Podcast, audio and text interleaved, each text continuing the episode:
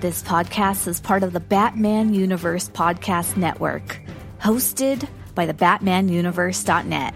Check out everything related to Batman and the entire Bat family at the BatmanUniverse.net, including news and original content related to comics, movies, television, merchandise, video games, and more. Also, check out some of the other unique podcasts that TBU has to offer.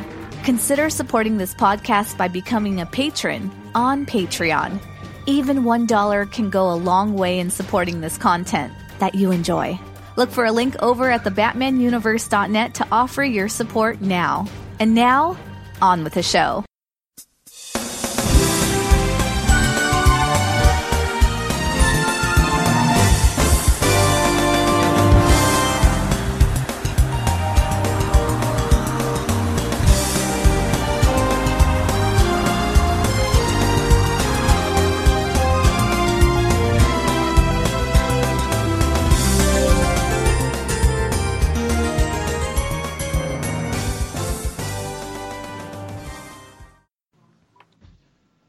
Hey, what's up, everybody? Welcome to our first episode of 2019. Yes, we're back after a bit of a break uh, during December. We're on episode 170 now, and as always, I'm your host Tim, and joining me is Dane. Dane, what's up?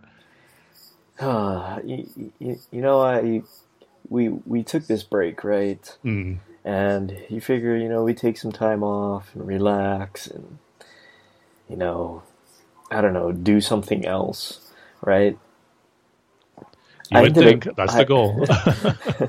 I decided to get sick right uh. before uh, we came back. Well, that's the last thing you want to happen, but yeah, because yeah, pretty much we were off for about almost a month. I would say by the time listening to this episode, it would be kind of close to a month. So hopefully you didn't get sick at the very beginning. and, yeah, yeah, um, definitely towards the end of our break, which is which is terrible because I got to record this this podcast. well, I will say, you don't sound like you are getting over a cold. You don't have that nasally congested sound to your voice, so okay, good. That's good, at least. At least to me, you don't. yeah, but I'm just hoping that this comes across good. I'm not coughing or sneezing or yeah. choking. yeah. yeah, we don't want you, you know, collapsing on the other end. Though it would make for an interesting section on the episode. Not gonna yeah, lie. I wonder, I wonder what you would do. I mean, would you like? I like, would. Dane, Dane, are you are, are, are you still there? Yeah. You're right. I would immediately, or I, after I give you the first, you know, check in, I'll have to call 911 and see if they can send the medical emergencies from Hawaii over to your house. Yeah, I wonder how that would work. You'd have to call your 911 to my 911. Yeah. and I, I don't have your address. So yeah. If I give them your phone number, they'll be able to find you. But uh, see, we should plan out, you know, or Batman's emergency, oh, like in yeah. case of emergency protocol, what to do if one of us collapses or, well, there was that episode. There was a, I had an earthquake while we were recording. You know. Oh right, right. what if there's a really big one and I just lose connection with you? You don't know what's going on. yeah, and maybe we should have Bat fans emergency contacts, like yeah. at work. You know, like oh, if you don't hear from this person, call this person. You know. Exactly. yep already planning for a safer podcast for 2019. Speaking of 2019, it's a new year, and that means it's a new name for our show. Yep. So we said in our last episode how we wanted to keep it kind of a shorter one this time after uh, Jordan from Smallville, Batcat Shipper, and we had Mark Tiberius Lemke one year. And before the easiest one was that was just Alex. you know, yeah. one word. That was the easiest one to remember. it just rolled off the tongue quite easily. So going back to something that's not quite that short, but something that'll be pretty simple. And cited for 2019, since it's going to be a year where a lot of the stuff we like is, you know, it's going to be the end for quite a few of their stories that they're telling. Star Wars Episode 9's ending the Skywalker saga. Game of Thrones is ending this year. Avengers Endgame, which is kind of going to mark an end of an era for the Marvel Cinematic Universe. So there's some things that are wrapping up, But you know what? We're still continuing on with our podcast. So the name for 2019 is Bat Fans. Yes, we're still here. Exclamation point. Exclamation point. Well, you forgot the colon in the space. Like oh, ah, Bat Fans right. colon that's space. Right. Yeah. See, that's going to derail the whole saying the name right, rolling right, right off the tongue. we got to say colon space.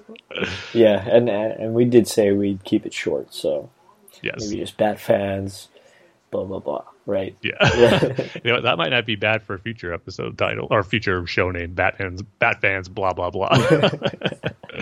but right now it's Bat fans. Yes, we're still here, and yes, we'll be here for 2019 and hopefully beyond.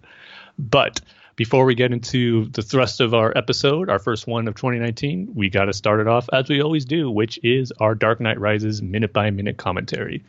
And we're one episode away from a landmark, Dane. I mean, we're just going to be a minute away from the two hour mark. So it's going to be a big one next episode.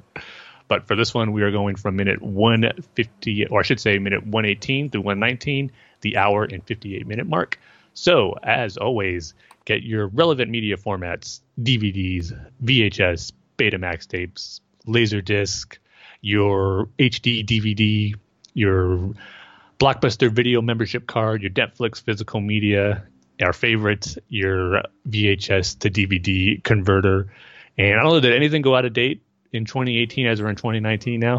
Blue, mm. We mentioned Blu-ray from time to time, but that's still, you know, hasn't been fully done away with by 4K. Yeah. But well, I'll tell you this, Tim. Um, over the holidays, I decided to buy a new TV. Nice, getting into the and, 4K. Um, I went from a 36 inch TV, right? Mm. And I had my eye on a 50 inch TV, uh, Samsung. I so so so we we go down to Best Buy, right? And we're looking at the 50 inch TVs, and we're you know checking out the Samsungs, and we're checking out the LGs, and we're checking out pretty much everything that Best Buy has to offer, right? Mm-hmm. But then we start talking to a sales representative, right? and guess what we walk out with? Mm, like an 80 inch TV. a 70 awesome uh, a, a, 70 inch uh, oh, Samsung nice UHD 4K TV. nice. Well, big congrats, Dane, man. Yeah. that's, that's awesome. it's it's almost too big. but uh, yeah, it's it's it's a great TV. Um, man, those Best Buy people know how to sell TVs. Yeah. uh, t- talking to you. Um, so, so, what what I was thinking, Tim, mm-hmm. was regular 1080p TVs. So you weren't even thinking about 4K? What, wait, what do you mean? No, you said you were just going in thinking like regular 1080p TV. So uh, were you oh, like thinking oh, of getting a 4K TV? Oh, uh, I was thinking about getting like a high definition TV, like a like a like a 4K. So yeah, I went in for a 4K. But um, what I was thinking to add on to our list was regular 1080p. Oh, okay, I gotcha. view through 1080p TVs. Gotcha. Okay. Yeah, See, I was yeah. just caught up in you getting your new TV. I thought that's what you were still talking about. but no, that is a good call. but but it is great because it's a smart TV, right? Mm. And it's it's it's great to have one that you don't need the. Uh, we had a Roku, mm-hmm. right? So it's it's great to just have it all on one thing, you know. Yeah, well, I'm sure the DC Universe app still isn't on like your smart TV. you might need your Roku for that. So. Yep, it's 2019. I'm still going to be complaining about that because it's still not on video game consoles. Yeah. It better be soon this year. Young Justice has already started, and it, they're like six episodes and I haven't seen one yet. But I was tempted to get to sign up for it during like the holidays because they were saying they had like a sale where it was like only four bucks for like the first three months after you sign up. But like, I still don't want to watch these on my iPad. Just, just get it already. You can watch it on your computer. It's not. I don't want to watch it on my computer. I want to watch it from my comfy recliner on my big TV screen TV, not not a 70 inch, but in my room, a big enough TV. I was like, I want to enjoy them, and at this point, I waited this long enough, and it's just going to be so, you know, it's going to be something that's going to be so enjoyable when they when they do finally announce it's on the PS4 or an Xbox, and it'll just be yes, it was worth the wait, and I'll be able to enjoy those shows. Here's what you do, Tim. Just get get a laptop, get an HDMI cord, hook it up to your TV, and play it off of your computer on your TV. See, I've heard I've heard that suggestion before, and yeah. I've been thinking of it. But I was like, there's something that's in the back of my mind that's going to say, you know what, the quality's probably not as good as it's going to be going from your computer to your TV. It's going to look good and fine, probably, but I think there'll probably be a somewhat of a noticeable difference if I just watch it directly through whatever system I'm using it for through the app. But yeah, I'm I'm kind of being the little I don't know what you want to call it, but being a little too um, nerdy about it, and yeah. as far as quality goes, and just I don't know. But I, I waited this long, I can wait because oh, I remember them saying 2019 it should be. I just don't know when. So hopefully it's soon.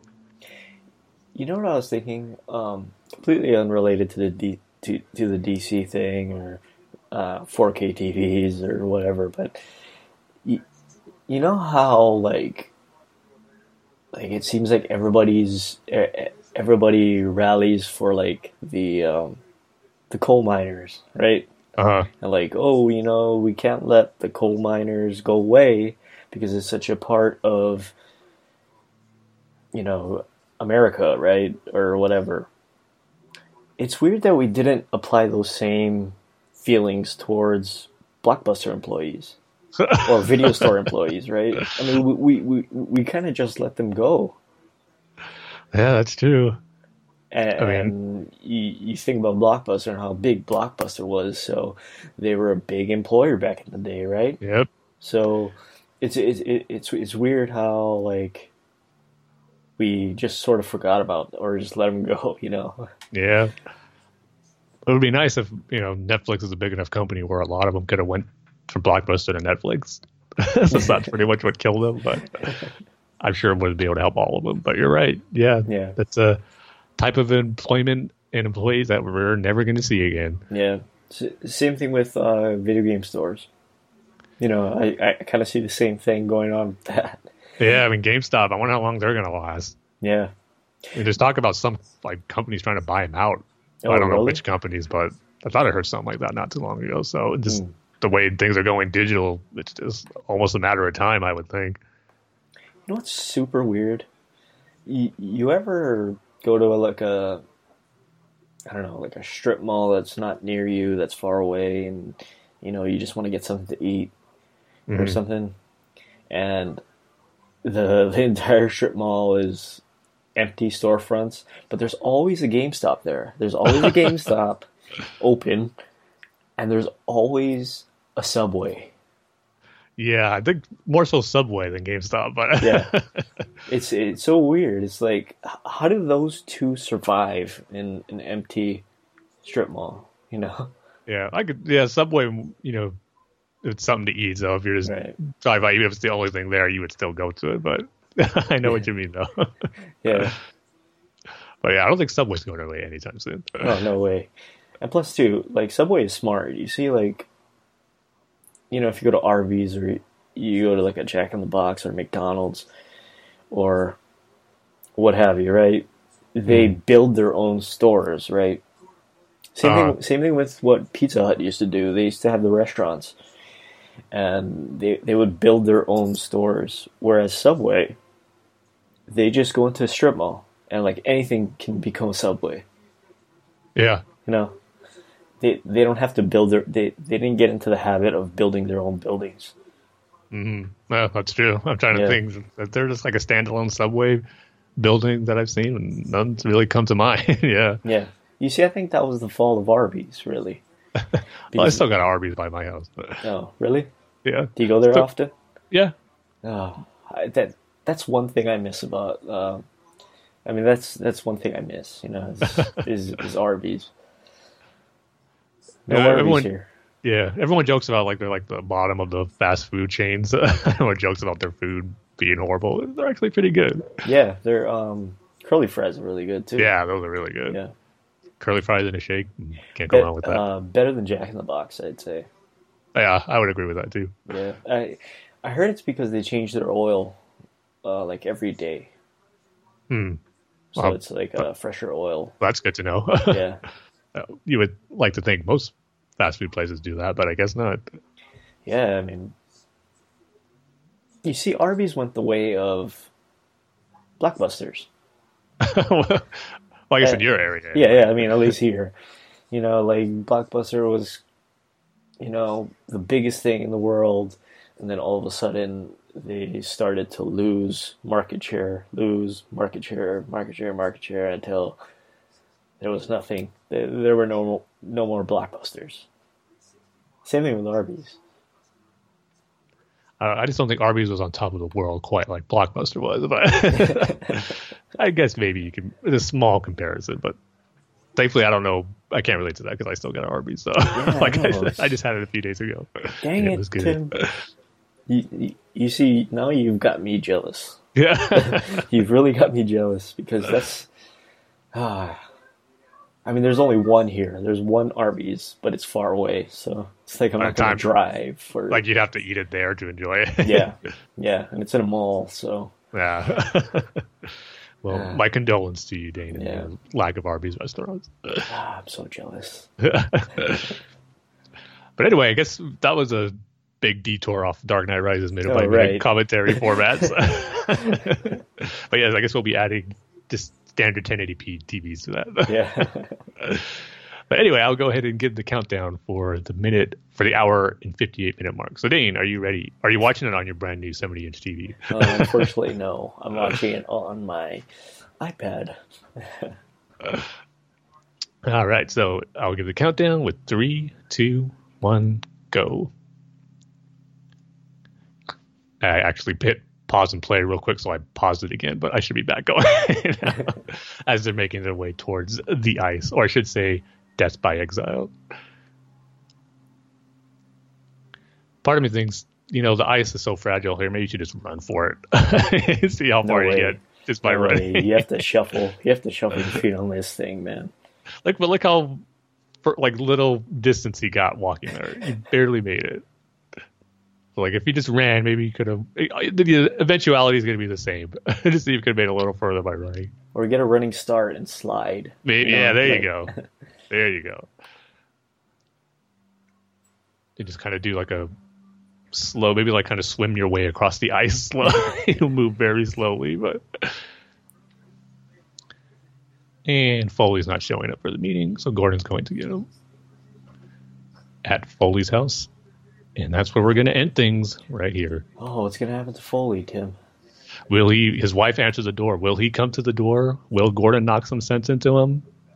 Find out as we hit the two-hour mark on our next episode. you don't want to miss it. So, yep, that's it for our Dark Knight Rises minute by minute commentary, our first one of 2019. And I was just thinking, is there a possibility we may finish it this year?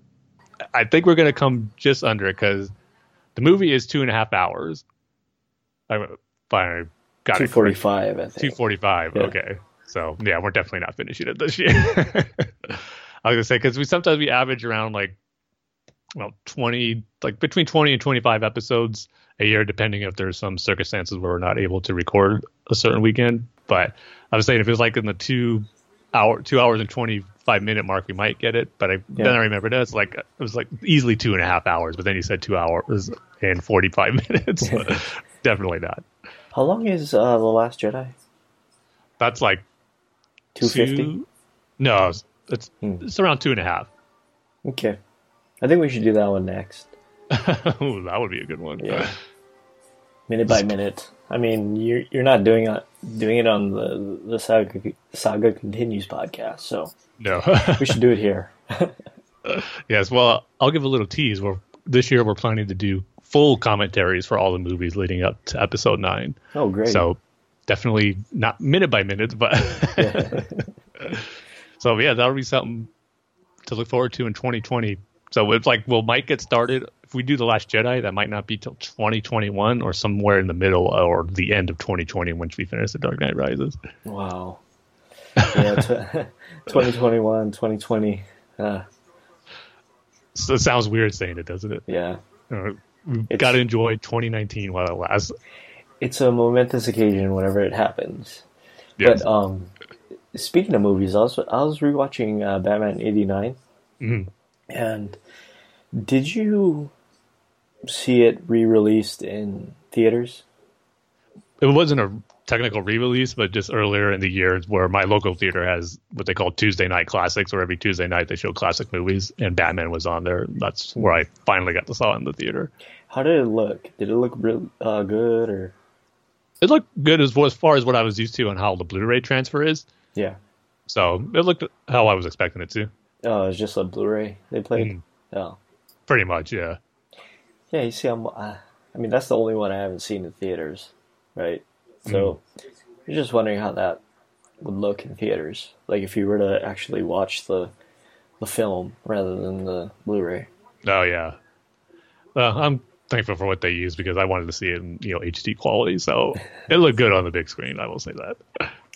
Uh, one of the coolest Batman entrances, uh, I think. There's he has quite a few of them in the movie when you think about it.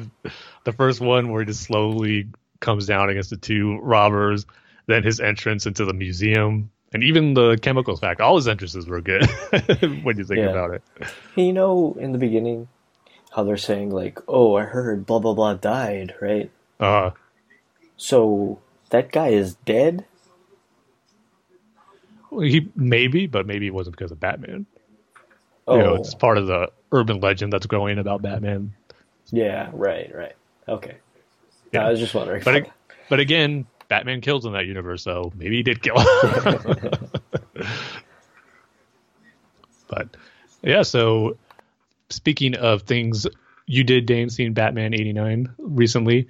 Um, for our feature topic on this episode, it's pretty much going to be a catch up on what we've been up to since our last episode. Like as we said in the beginning, we were off for a month, hopefully doing some fun things while we weren't recording a podcast. And I there was a big acquisition you got, Dane, after we recorded our last episode. I've been anxious to talk to you about, and one of the things you've been doing right. since then which is you got a Nintendo Switch. Finally. Yes. I, I, told you on a few episodes ago that you should get one and like kind of edging you on and you got it. I actually picked it up the same day we got the TV. Yeah. um, Perfect. And guess what? Guess which one I've been using more, Tim? The handheld version of the Switch? Yeah. I've been I, have been using the Switch more than I've been using the, the TV. Any no. particular reasons that because you're on the go or you just like it that way or how come? Uh, I guess with a larger TV, a 4K TV, and I uh, a friend from work was telling me that uh, or, or what you can do to kind of prevent this, but um, with the dock and projecting it on the TV, there is a drop in quality. Like you can see it. Um, but what what my friend from work was saying was, you can get a Xbox and plug your switch your switch dock into the Xbox, plug your Xbox to the TV, and you can play it through your Xbox, and there's no drop in quality. Huh. See, I never heard of doing that. Yeah, yeah. That's I mean, I, am Don't quote me on that. I uh-huh. was just told that, but um, that's what I heard. I mean, and there is kind of a drop in quality. But that being said, I have been having problems with Nintendo since the Wii. I just didn't get the system, um, you know, idea wise, or and I, I didn't physically get it right. Mm-hmm. Um, last Nintendo console I owned was a GameCube. I just didn't like the the Wii. Um, first off, it's a terrible name for a console. man, that was such a big joke when they first yeah. announced it. But man, it it worked in the end. I mean, it really caught on. it becomes such a right. big selling system. The name, you know, was so recognizable for what it was all about. So it sounded strange at first, but man, it worked for Nintendo. yeah, it didn't get the Wii. Um, partly because I didn't really understand what it was.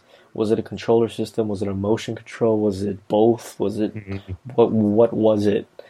Um, and they didn't really have any good games on it. Uh, it was just the first party Nintendo games, your Mario's, your Zeldas. Uh, just didn't really didn't really impress me, right? Mm. And then they come out with the Wii U, which I and this seems to be a problem that everybody had with it. You know, what was it? Yeah. You know, like was it a gamepad? I mean, like I originally thought it was just a gamepad where it's another controller. It's it's the, the the you still use the Wii console, the original Wii console, but you have a new controller for it. Okay, uh... that's what I thought it was. Um, didn't really know what it was, um, and apparently no, uh, everybody else didn't either because it didn't sell that well.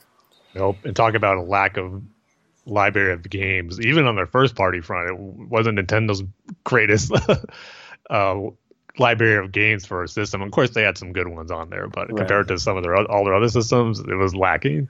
Yeah. Um, but you know what I'm kind of interested is what did you think about the Wii and the Wii U? The Wii, I mean, I was interested to see how the motion controls worked, and of course, being the big hardcore Zelda fan that I am, I knew I had to get it just to play the new Zelda games. I'm kind of like that with most Nintendo systems, but um, the Wii was never a go-to system of mine. I just would play the few first-party games that were on there, but the graphics, since they weren't HD, it was just you know they were really behind oh, the times. Right. Yeah, that's right. The, the original Wii didn't yeah. have HD graphics, but the, the the Wii U did, right? Yeah, it was hard to look at some, those Wii games now. they did age well. GameCube games look a lot better. Honestly, they do. Wow, really? Mm-hmm. Oh. Then the Wii U, I kind of got excited because at first HD Nintendo console, that's awesome. But it's kind of like, is it? You know, they had that pad, but it didn't. The functionality was it to me wasn't utilized as well. I don't know. If, I shouldn't say as well. I just don't think they needed it in the first place. And it was I big mean, and bulky, right? Yeah, it, didn't it feel comfortable. Yeah, it wasn't like a sleek looking thing. It was just mm-hmm. like a big piece of plastic, right? Yeah. Yeah. I mean, and the weird thing about that, you can only get it when you bought the console. They never sold it separately. Right. So for like two players to play it, so it's just weird how they used it. And uh, my brother got a Wii U. I never got it, so I would just play his time to time oh. when it came to Smash Brothers. And um, they never had a new Zelda game for the Wii U. I mean, uh, Breath of the Wild came out for the Wii U when it came out for the Switch. So I just waited and got the Switch version, which is obviously going to look a little better. But they the only thing I'm waiting for that for the Wii U that hopefully gets ported to the Switch is the HD uh, remakes of Zelda: The Wind Waker and Zelda: Twilight Princess. I want to play those again, so I'm hoping they put those on the Switch because the Wii U, I that's probably the Nintendo system I I played the least out of all of them even despite having HD graphics, and for the reason I said, not the best library of games that they had. So yeah.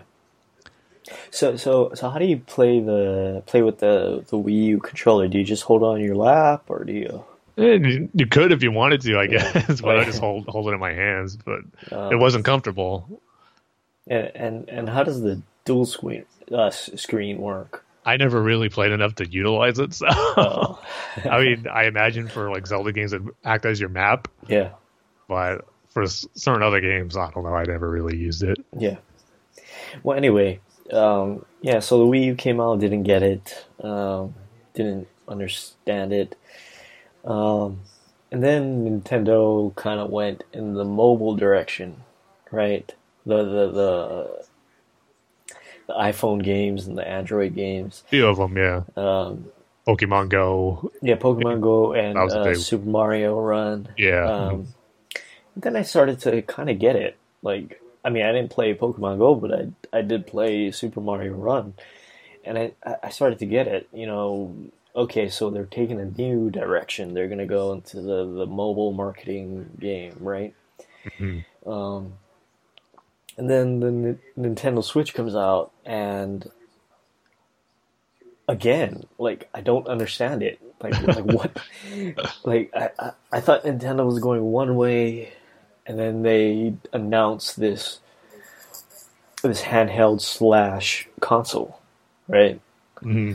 And again, I didn't get it. I was like, why are you guys reverting back? Because it, you, you you don't understand consoles in the in the current generation. It seems like um, ever since the GameCube, it's like you guys don't get it.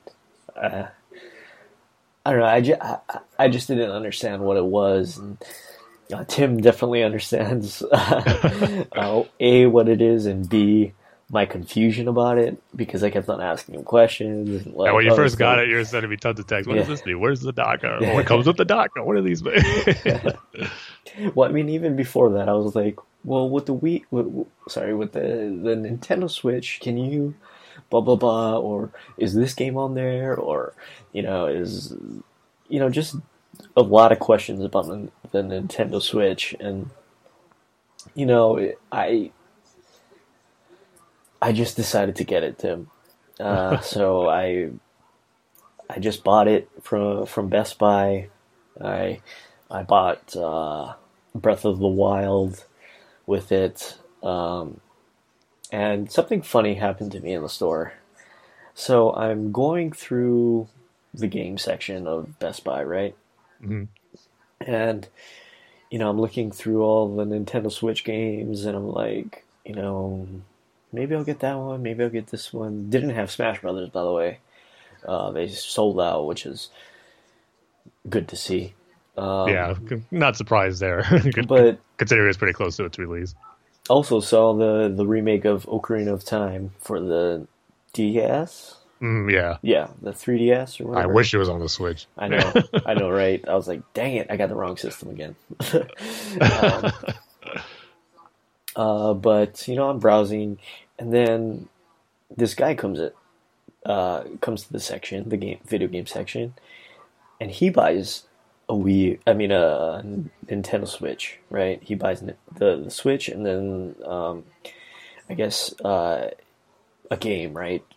And so I'm like, oh, okay. And I was like, oh, okay. Well, I'll, I'll just go because I, I, I bought it online, and then uh, I was doing the in-store pickup and I was waiting for the, the in store pickup line to die down a little bit uh-huh. before uh-huh. I stood in it. it. wasn't really dying down, so I just decided to stand in line. And so, like the the the two there's two people in front of me, and the line's getting shorter and shorter and shorter, and then the two people in front of me both pick up Nintendo Switches, and then I pick up mine so Best Buy just sold four Nintendo Switches while I was in the store. Yeah. And so I was like, oh, okay. You know, Switch day. Yeah, there there must be something to this Switch, right? So I buy it and I bring it home and I'm playing it and that's when I finally understand. It clicked. It clicked. That's when the, I finally, the switch click that you hear when you start it. Yeah, the snap, the, the the Joy-Con snap. Then it yeah. finally, then it finally hit me. You know, Nintendo's finally back on their game. They mm-hmm. finally understand how to make a system, and they, I mean, they've always under, understood how to make video games. I mean, that's just their forte. That's definitely what they're known for. They they make these specific games that nobody else can make. Nobody else can even yep. come close to making. And I gotta tell you, Tim, I was playing Super Mario Run. I mean, uh, Odyssey. Sorry. And such a good game, man. that that's when it hit me. It was like I have I have not had this much fun playing anything. I mean, I haven't had this much fun watching TV, you know, any TV shows, any movies. I have never had this. I haven't had this so this much fun in so so long playing Super Mario Run. It's um, yeah, it's they they they finally this is it, Tim. They they finally made a great system after the Wii and the Wii U. Mm. you got that Nintendo magic back for you, huh? that Nintendo magic. Yeah, they they ah oh, Tim. I mean, I, I, I can't tell you how much it's it's like it's gonna sound cheesy, but it's like I was a kid and playing Super Mario. That's what it's all about, man. and yeah. it, like I said, I haven't had so much fun playing a video game, watching a movie, or watching a TV show, or whatever. It's it's just pure bliss. it's uh, the, with the Switch, they finally they finally done it and it's so great to see such a great company like N- Nintendo get it, you know, mm-hmm. because they already have the great software, but then their hardware hasn't really been so good. Exactly, but uh, just to see the sort of integration of the software into the hardware and just uh, it's so much fun, Tim. I'm speechless.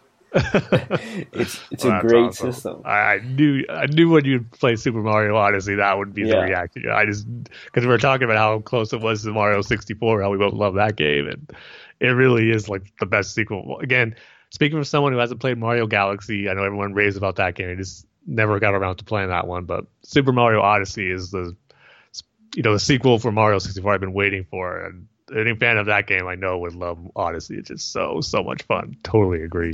Right. And I also bought uh, Breath of the Wild. Now this I'm interested to hear because yeah. you started out you were texting saying, "Oh man, this is you know loving the game," and then you got to a point where you got stuck. yeah. So. Yeah, I just ran into that wall. Like I didn't even, I didn't even see it, Tim. Um, for one thing, it's a great game. It's, it's probably one of the best games I've ever played. Uh, same thing with Odyssey. Mm-hmm. Um, some probably two of the best games I've ever played. Um, You're not wrong about that. Uh, but going back to, to Breath of the Wild, it's it's such a you see this is what I kind of hope for, you know, with with uh, Nintendo.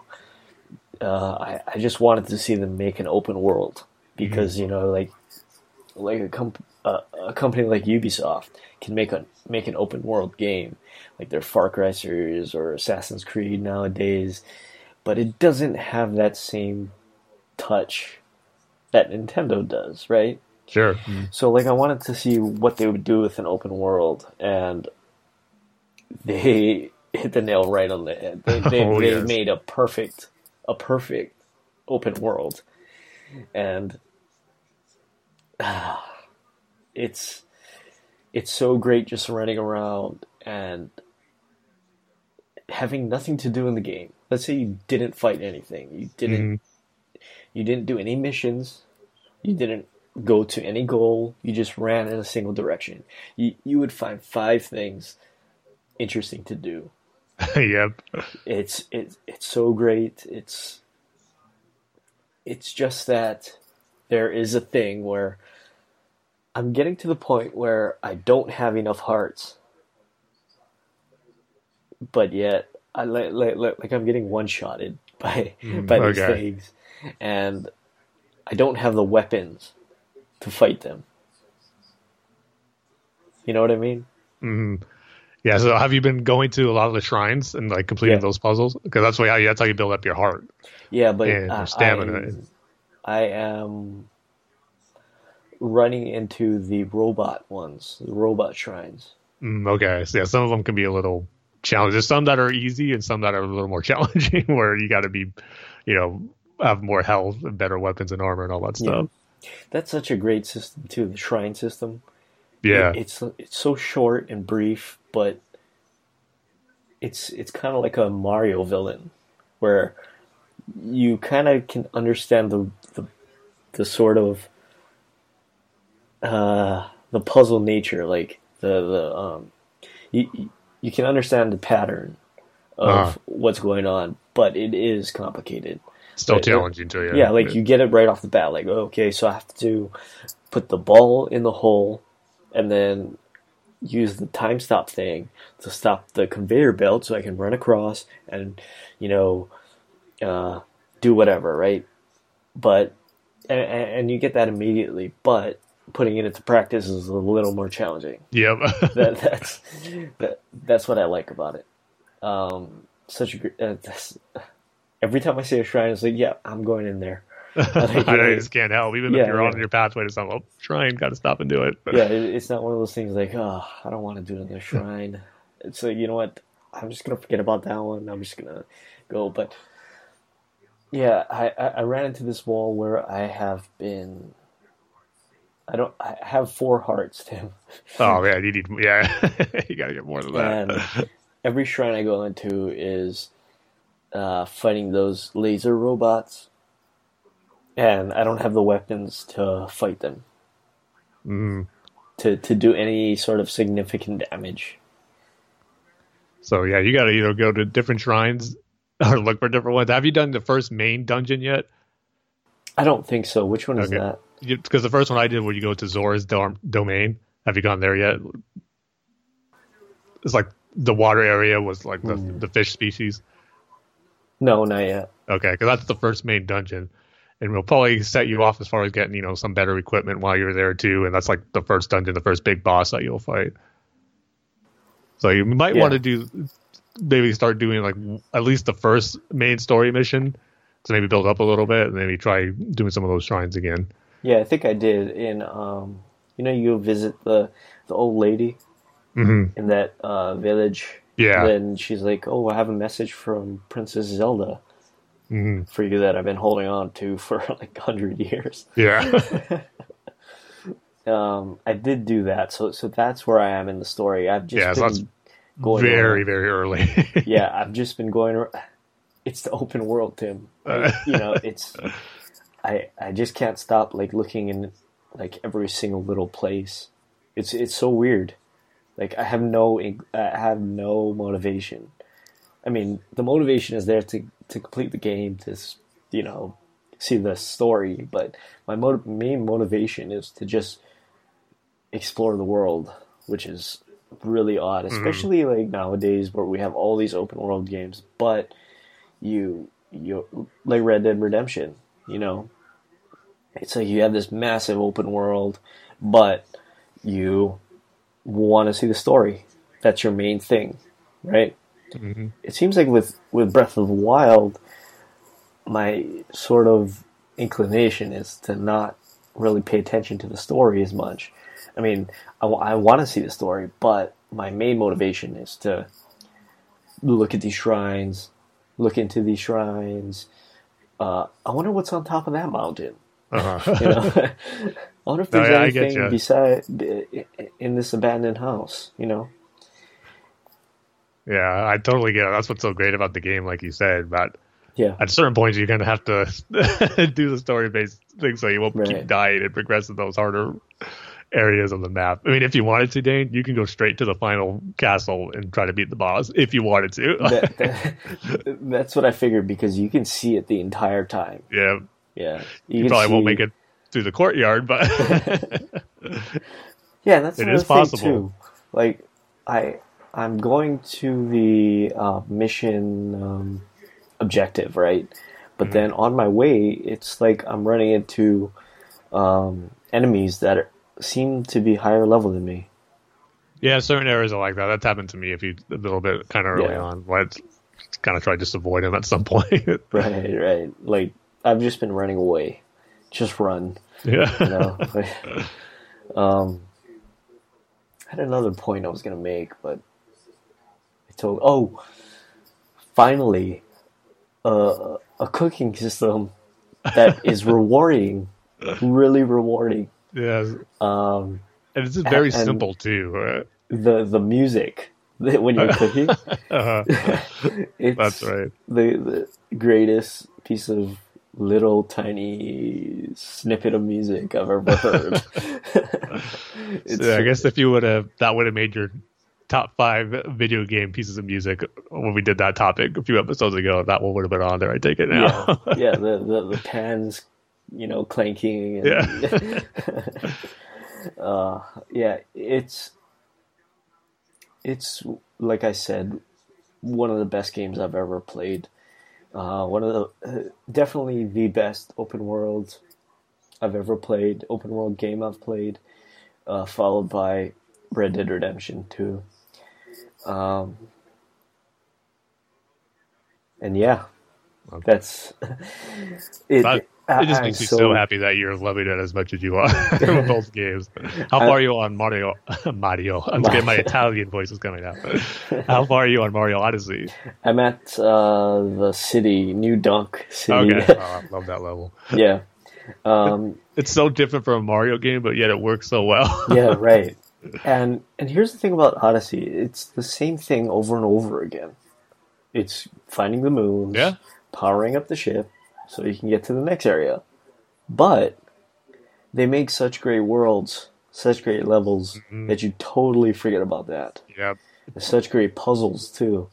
Um, like I just finished the the one with the millipedes, uh, the okay. extender millipedes. Yeah. Uh-huh. and uh, yeah, like th- that one took me a while to figure out, uh, but like I said, it's it's like being a kid again. Um, they've they've made a great system, and I will tell you this, Tim. In the time that I've gotten the Switch, um, which is about a month, I'd say, yeah, a little less than a month. Mm. Um, well, before I got the, I, I, got the Switch, I finished Assassin's Creed Odyssey, right? Mm. And there's a bunch of DLC. Red Dead Redemption Two has the online. Man, I haven't even um, touched that yet. Like, yeah, kind of scared to, like, to jump wanna... into that just right now. um, I want to though. It sounds amazing. Yeah, uh, the the, the Spider-Man DLC that was um, one of the things haven't... I did over the break. Finished all the Spider-Man DLC. Actually, just finished the last one this past week. Yeah, still st- still haven't um, touched those yet. But my point is is that ever since I got the Switch, I have not touched my PS4 or my Xbox One. Um, yeah, it's, That's saying something, man. The, the Nintendo Switch is.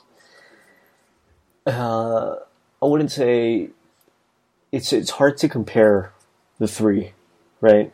Yeah, I mean it's easy. It really to, is its, its own thing. It's easy to compare the Xbox and the PS4, but it's really hard to compare those two with the Switch. It's a completely different thing.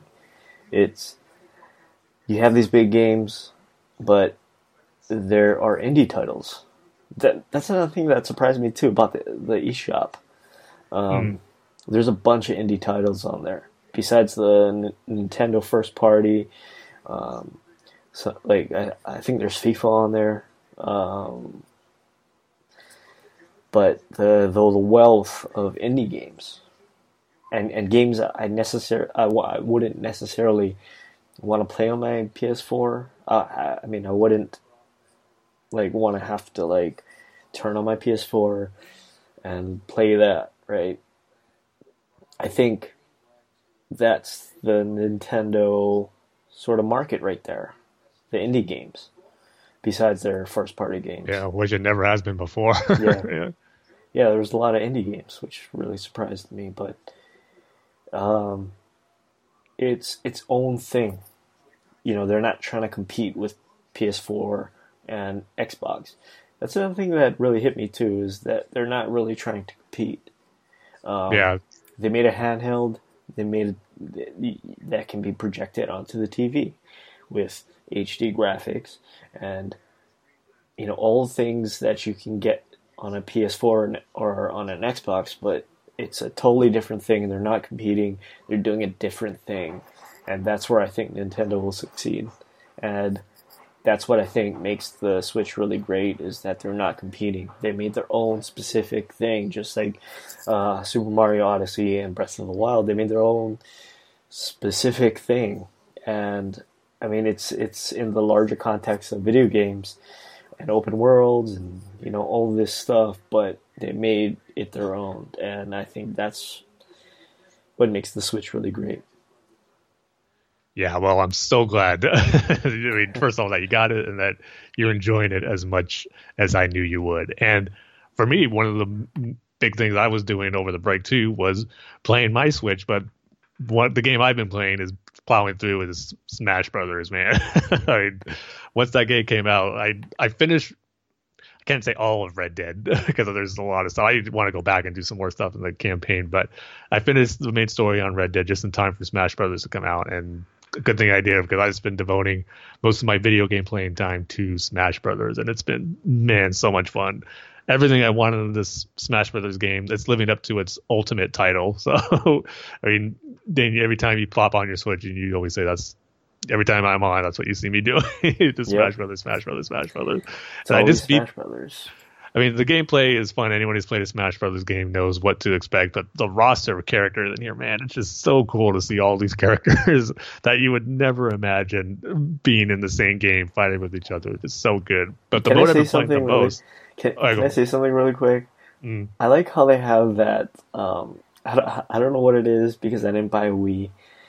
Um, that sort of like woman from the Get Fit games or oh the Wii Fit trainer, yeah. Fit. that's so that's so great. Yeah, but technically a Nintendo character, so you got to throw her in Smash I guess Brothers. so. but yeah, I've been playing the main single player campaign, the World of Light, and man, that thing or that mode is so long and huge. It's great. It was like almost like a Red Dead length, like maybe just uh, like maybe 20 hours shorter than that because Red Dead's average like around 60. I made it to about 40 hours for the Smash Brothers World of Light. Wow. And it's no, not, there's not really a story to it, but it's just fun. It's it's a big world map that you got to go through. It's almost like a little bit like a RPG map or like a board game type thing where you pick what character you want to use and all the different areas on the board. Some of them are its own thing, but a lot of them are specifically based on the video games that the characters in Smash Brothers appear in. Like there's a Street Fighter portion, which is awesome. You you board an airplane going through different continents, just like the map on Street Fighter 2, which is really cool.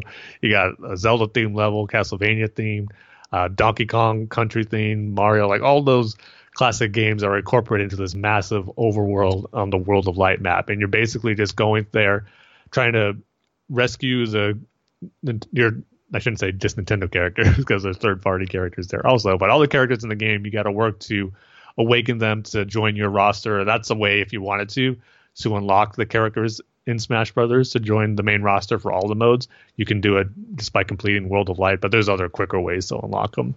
But that's what you do, and then you collect the spirits, which is the you know the main mode in Smash Brothers. There's a spirit mode, which is pretty much your your stat power ups, and each uh, Spirit has different abilities that can improve your fighter, give them protect them from status effects, boost their attack, boost their defense, their health, all that type of stuff. And all these spirits are based on video game characters. And the story is like you're awakening them from these like light and dark forces that imprison them.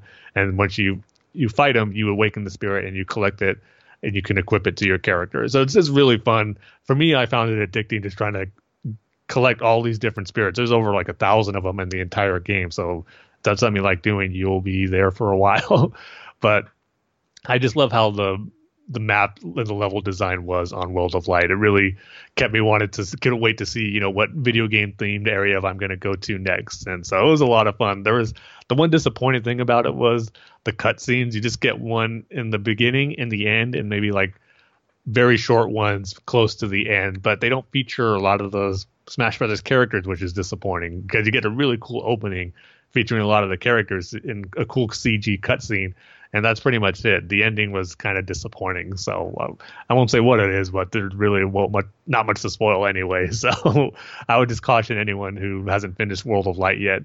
It's a fun experience, but don't expect a great payoff with the ending. so it's a lot of fun. Now that I finished that. I'm working on doing classic mode, kind of like their arcade mode with each character and doing some online matches, which is I've been okay. Haven't dominated, but haven't been awful either. playing online, it's been fun. So, yeah, I've been enjoying the heck out of Smash Brothers. It was everything I wanted it to be. And right now, I, I mentioned how I just finished the Spider-Man PS4 PS4 DLC. That was only after I finished the massive World of Light single player campaign in Smash Brothers. It's just so much fun, and like I said, took most of my video game playing time. It was all just Smash Brothers. I just love it so much, and I know you got it, Dane, but it it didn't quite have that same click for you like Mario Odyssey and Breath of the Wild has. Yeah, it it didn't really make that much sense, but I'm getting there, Tim. Slowly. um, I, st- I, I want to play with it, man. I still have to unlock essentially almost all 75 yeah. characters, so however many there are. Um, but I'm getting there, Tim, slowly but surely. Um, hey, even if uh, I'm not sure, it probably might. If we play online, you might unlock certain characters because when you do certain different modes, after you're done, a challenger will appear to unlock the fighter. So you can do almost any mode, and after playing it for a little bit, you'll get a chance to unlock a new character. Oh, I see. Um, you know what I was wondering though? Like, how how does Nintendo pick which Pokemon are in Smash Brothers? Because if you think about it, every single Pokemon can be in Smash Brothers. Yeah, right? there's so many. Yeah. I know. They. I'm not too familiar with a lot of the Pokemon characters, but to me, it seems like they chose ones that are more fighter based. Um, to be in Smash Brothers, the one I guess that are dealing combat in the Pokemon universe. At least that's what it seems like to me but not even just playable fighters. I mean, when you get those Pokeball items, uh, how do they choose which Pokemon to use for those? and they change it up every time there's a new Smash Brothers game. But yeah, that is a good question. I wonder that myself. You would think they would just make a Pokemon fighting game that's like Smash Brothers. they uh, they have made Pokemon fighting games, but they're different in gameplay style. Wow, how, how does that work? I know. I haven't really played them. There's one that came out on the 64 Pokemon Stadium. That was yeah. the only one I really attempted to play, but I didn't even play it that much. I remember there was that Pokemon on um, N64. I think it. I think it was the the Pokemon photography. Yeah, Pokemon Snap. That game yeah, was Pokemon fun, Snap. Actually. Right. oh, oh, you you you actually played it. Oh yeah. Yeah, I remember. It's just like you're on a roller coaster, right? And yeah, then, like, just an on rail. Like take a picture of them. Yeah, I think at the time it was just a way for like because they were only on handheld at the before that. That was just a way to see Pokemon like never before on a video game console with those type of graphics. And I think they just wanted to showcase looking at the Pokemon like never before, not but worried about actual gameplay of it. Just take some good pictures, but yet it was still pretty fun and addicting too. kind of want to get a N64 now just to play um, uh, Mario 64. I know they don't have a virtual console on the Switch like they did the Wii and the Wii U, where you can buy the old games from 64, Super Nintendo, and regular Nintendo. So I mean, they have that when you sign up for their online service or like Nintendo, the NES like streaming type service, almost like their Netflix for old Nintendo games, which works pretty well. So that'd be cool to do that for the Super Nintendo and 64. But yeah. if they did, I imagine the price would go up for their online service because right now it's it's a really good deal. It's twenty bucks for the whole year. Yeah, and that's the thing too. I I, I tried to play uh, uh, Metroid and I tried to play um, the original uh, Mario Brothers on uh, that that that NES streaming thing, mm. and it works really really well. It works better than the the PS4 one at least. yeah, I haven't really tried any of the other like streaming type gameplay stuff, but I'm, I imagine it should work really well when the older games that don't take require that much, you know, memory to use to play it, since their graphics are so you know old, but it makes for probably a smoother experience. So yeah, I guess uh, our most of our time during our break was dealt playing the Switch, which was awesome. But we still got to play together. That's why I want you to play Smash Brothers. And I know you got Mario Kart. I don't have Mario Kart, but I'll, i might have to take it from my brother and play it so we could play it together for a little bit. That's another thing too. Mario Kart. It's it's such a simple concept. You're just going around a track, but they mm. make it so fun with all the the things you can pick up and um, the different customizations you can do to your to your kart. Yeah, um, just makes it really really fun. So yeah, the level designs on there, look, especially Mario Kart 8. I played a few of them and it looks really good. Yeah.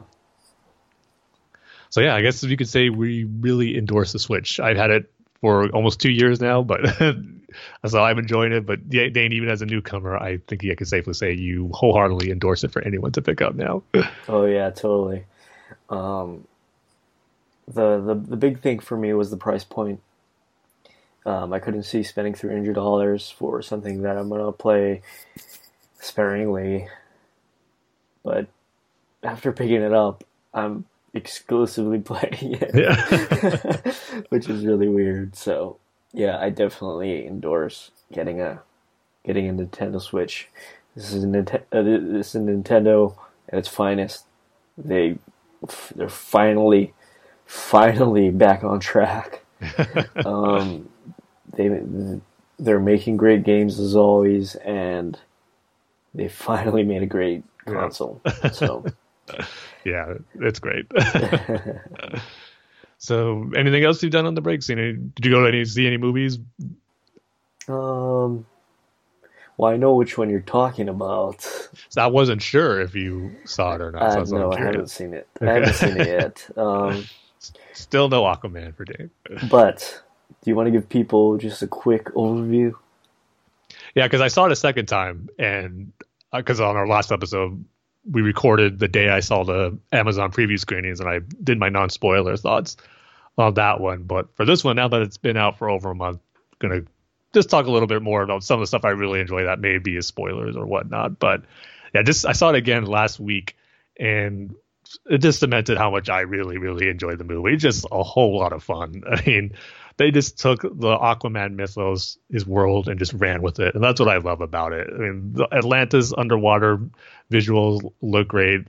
I mean, you could say it's the story isn't wholeheartedly original and it's simple, and that's fine because that's what Aquaman's story is. I mean, they stuck with the source material pretty well, and they told his story, and it worked for the movie, and that's and that's fine with me. You're not going to get something that's wholeheartedly, like I said already, that's super original thing makes you go, oh man, I've never seen a, this type of story before, but told in the way that it is in Aquaman with the visual spectacle, that being it's told in a different way that you really haven't seen before was how different Aquaman looks and plays out. But yeah, it's just a whole lot of fun. I love the it's the sequences. I think are great. And one of the things I mentioned this in my non-spoiler review that I really loved about it was seeing Black Manta on screen, not only how he looked, which I raved about on my non-spoiler review, just seeing these characters I've seen so long only in animation and comics be brought to life on the big screen in such a cool way was awesome. But just how they developed Black Manta's story and him and Aquaman's rivalry, I thought was handled really, really well.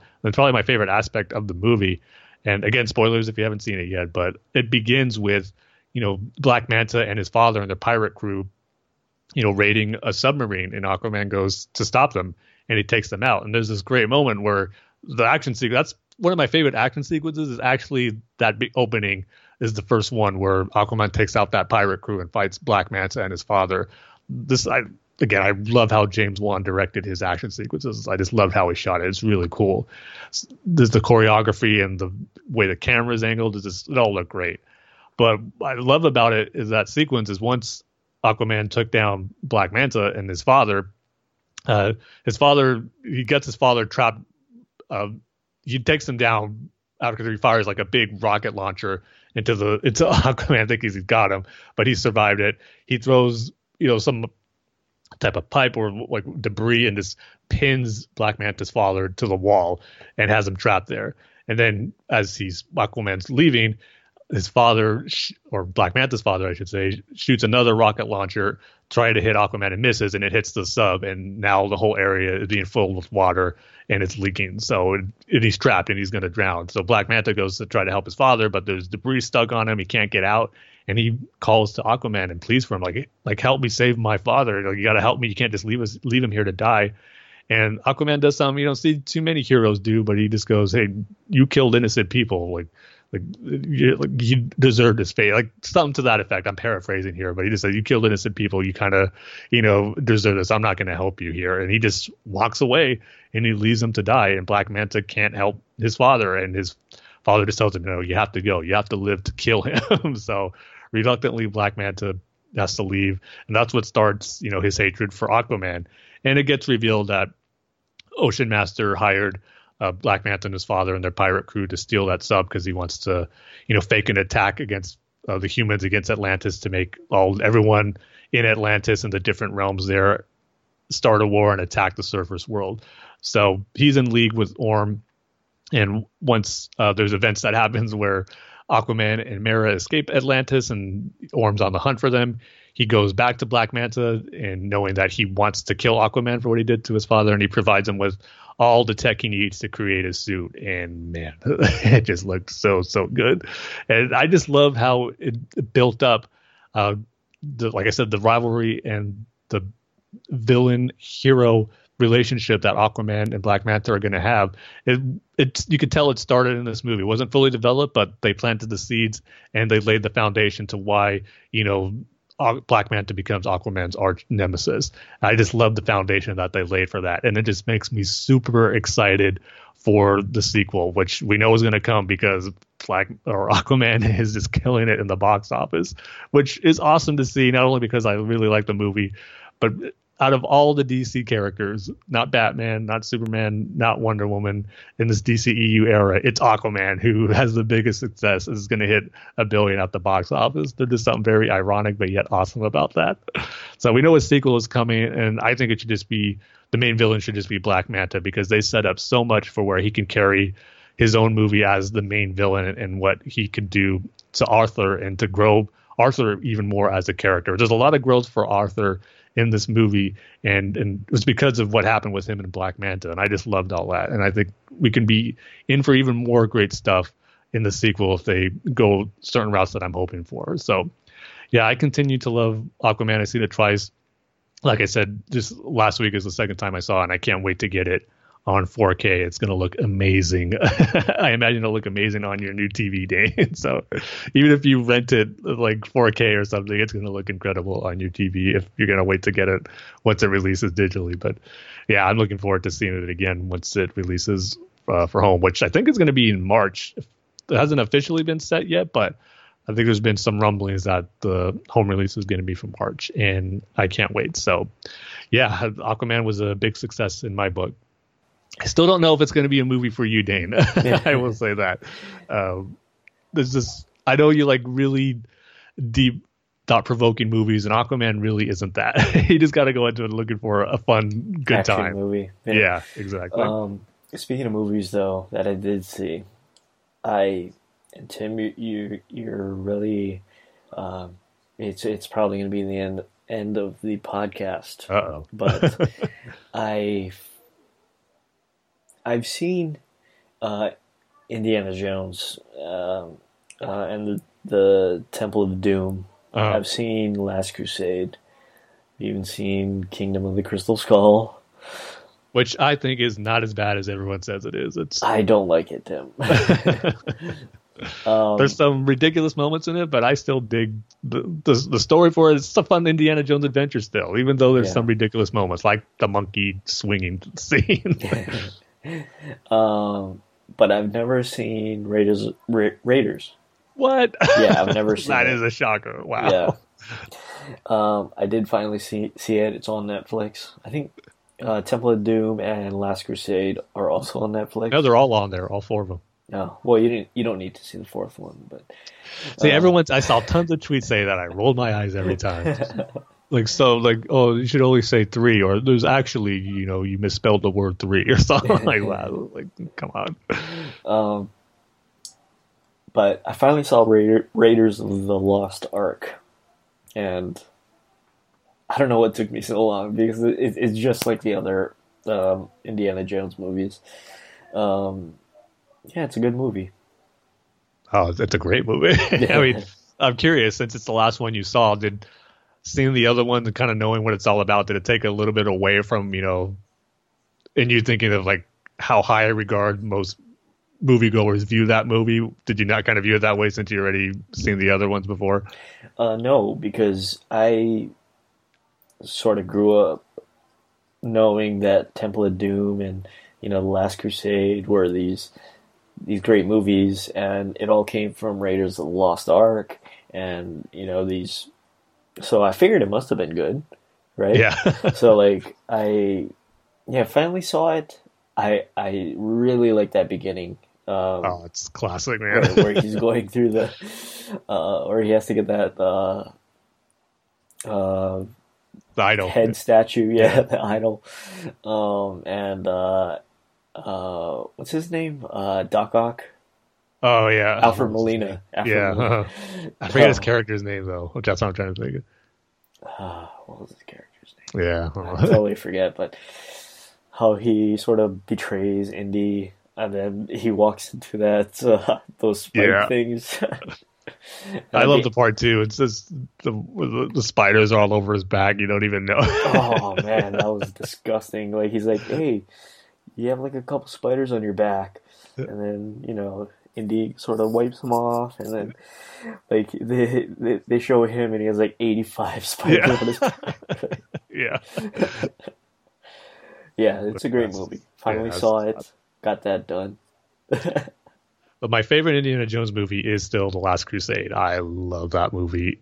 I love the Holy Grail is the MacGuffin of that movie, and this the dynamic between Harrison Ford and Sean Connery as father and son is classic, man. it's just yeah. so so good. That's the one with uh, River Phoenix, isn't it? Yeah, yeah. He he he wasn't in uh, the TV show right? No. Uh, yeah. Okay. So no, I'm I'm not misremembering something. No. like, right. Right. Yeah, because he's in the beginning. That's where they start off the the movie, right? Yep. Yeah. Yeah. So well, well, glad you've got to see a classic. Again, I know there's tons of like classic movies I haven't seen that I eventually want to and probably need to see yeah. at some point. So I will say, uh, Temple of Doom has the greatest uh, Indiana Jones opening. That is a good one, but it's hard to top Raiders. yeah. The uh, sort of dance number. yeah, the nightclub. that is a good one. Yeah. Um, but yeah, besides that, um, nothing really. Yeah, I guess the only other things I did over the break was just just more comic reading, of course. Um, one of the, going back to Nintendo, I after playing Smash Brothers, one of the things I wanted to do is I had for about a year or two now was some Zelda mangas I had the Ocarina of Time one, and I thought the I got one for a Link to the Past, but it's not really a manga. I mean, it was you know written by a manga artist and writer, but it was published in the old Nintendo Power magazines when uh, Link to the Past first came out, so it wasn't your typical manga format. But Tim, Ocarina of Time. question? Was. Yeah. Um, d- does your comic does your comic store have um, a manga there? No, not really. Oh, okay.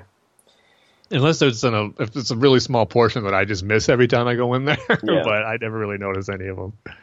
Yeah, because um, over here anyway, uh, our comic stores do sell manga. That's cool. And um, you see, because like I, am talking to the wrong person because we both don't read manga. Not very um, many. Not very often, or many of them, right? Mm. Um, but do you have the manga that reads like a Japanese book? You know, they read from back to front. Yeah, mm-hmm. that's how the Zelda one was. Mm-hmm. Okay, and and do you have manga that's in Japanese?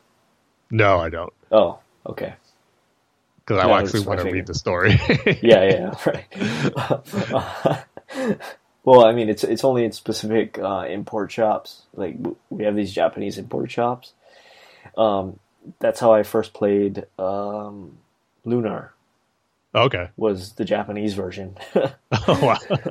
How, how far did you make it on that? uh, well, it's it's really hard because most of that game, I'd say, is text. exactly, it's an RPG. Man.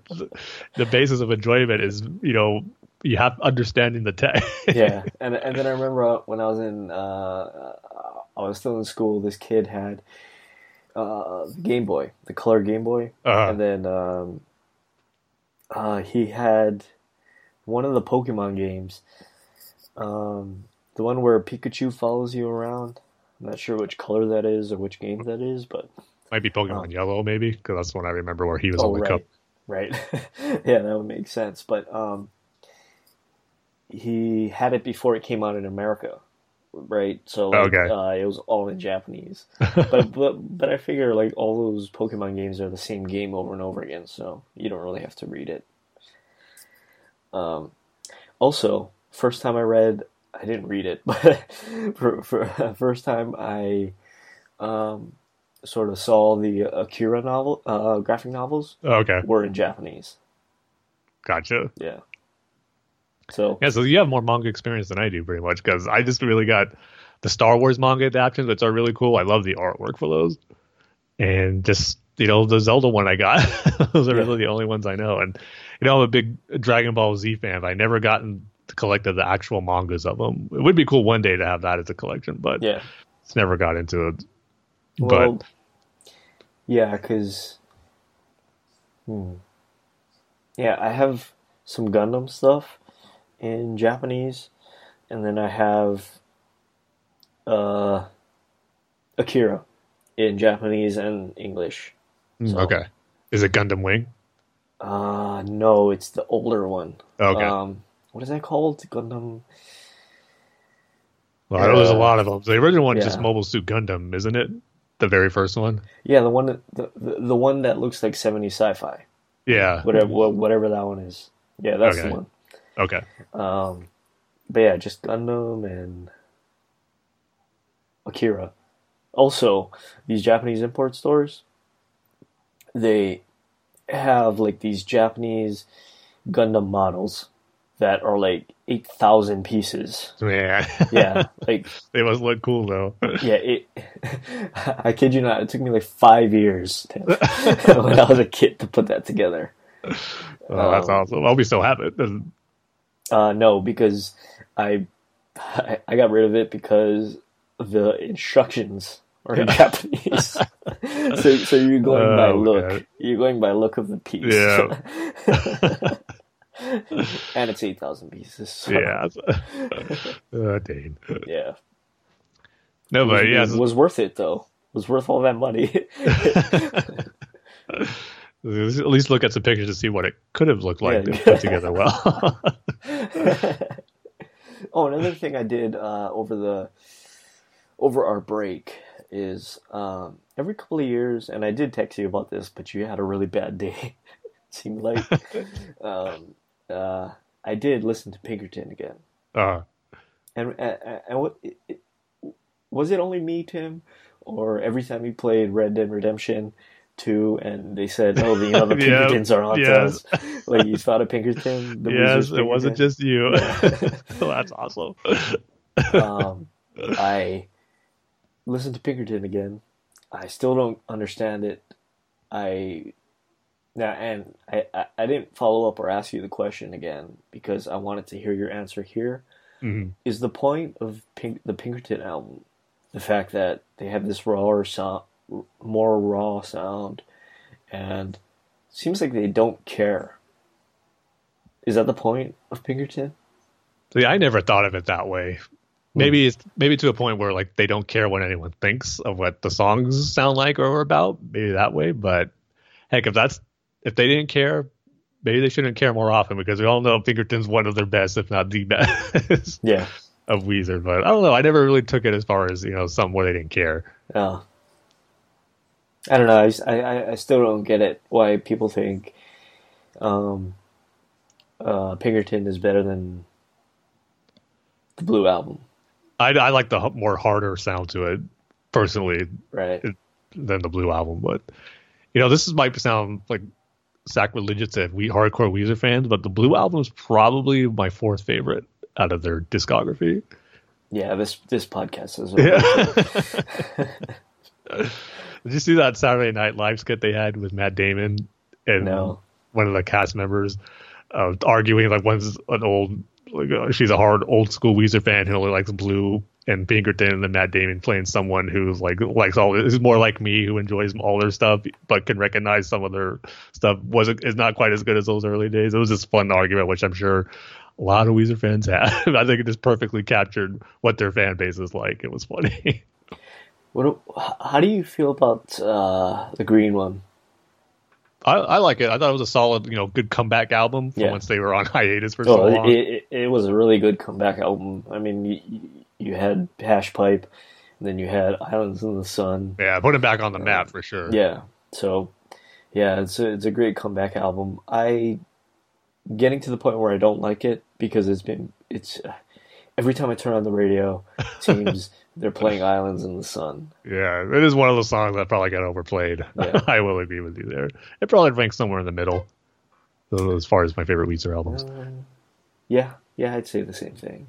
But uh, definitely Blue Album's my number one, followed by Pinkerton, followed by um, which one did you have me listen to? Was it uh, Everything? Yeah, Everything Will Be All Right in the End. Yeah, yeah.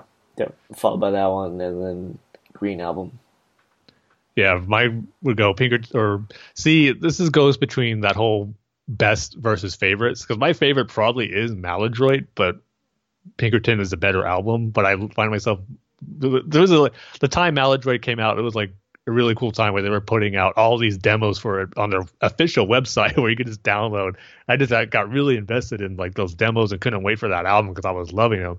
And then when the album finally came out, it was just really great to hear finished versions of those songs I've heard like a year ago as demos. So I have a really soft spot for Maladroit, but if, if, we're talking about best, I'll go Pinkerton, Maladroit. Then everything will be all right in the end, and then Blue Album as far as top four. If I go to top five, I'd probably put Green Album as number five. What about Hurley? Hurley is at the bottom.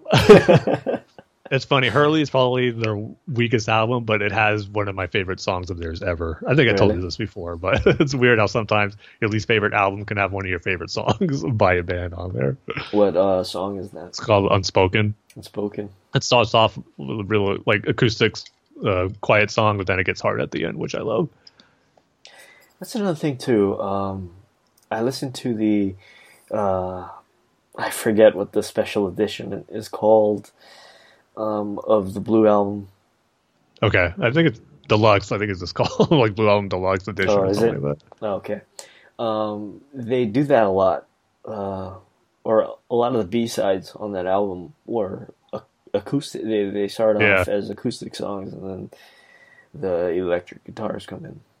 Um, and Weezer's B sides and his demo collections are some of them could be better than like the like the Hurley album. like the, their weaker albums, like their demos and B sides are just so so good. Like those early Maladroit demos, there could Maladroit could be like a triple album with some of the songs they had, and they were really good. Just, I just wish someday he would go back and finish them. Gotta listen to Maladroit. Mm. Yeah, listen to Maladroit. Even try looking up like Maladroit demos, like some of the songs that didn't make it. A lot yeah. of them are so good. Songs like "Don't Pick on Me," "Mr. Taxman," "Porcupine." Like, uh, how was another one that I know the sound of now I'm blanking on the name, but oh, listen up. That's what uh, listen up's another really good one. Just a lot of good songs that never saw the light of day, unfortunately. How's that new album coming along? I'm, I, I'm like excited, but for it because it's another color album, the Black album that's been talked about for a while. But I will say the first two singles released haven't impressed me too much, especially the first one. That's, that's a song I do not like. Is that the, the second one? Uh, Hasta Luego.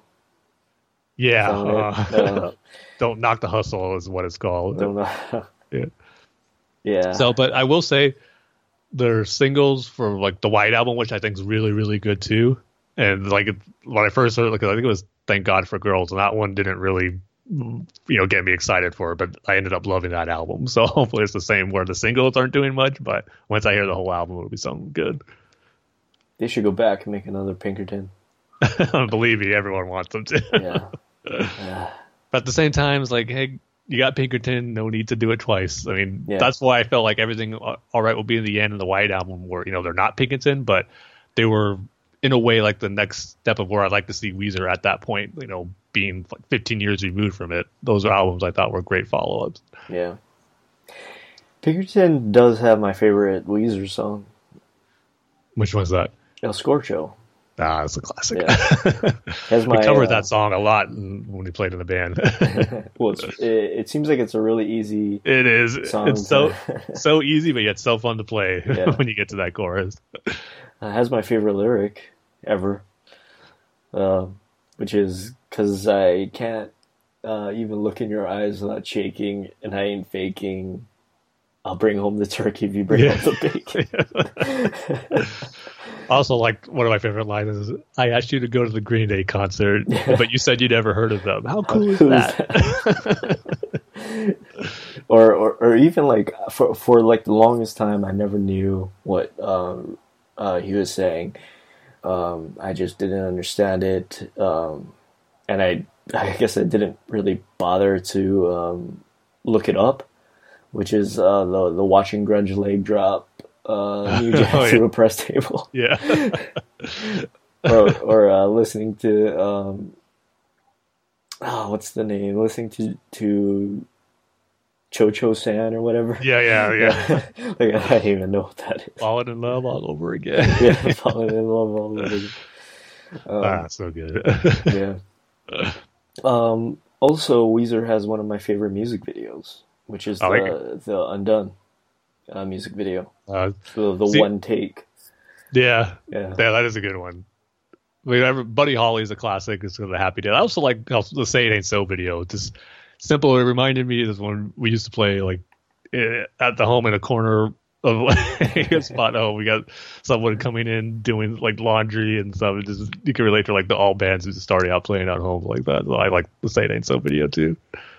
Also, and then yeah, keep, the, keep the, fishing with the Muppets. I mean, that's a good one too. The El Scorcho one is pretty good. It's a simple.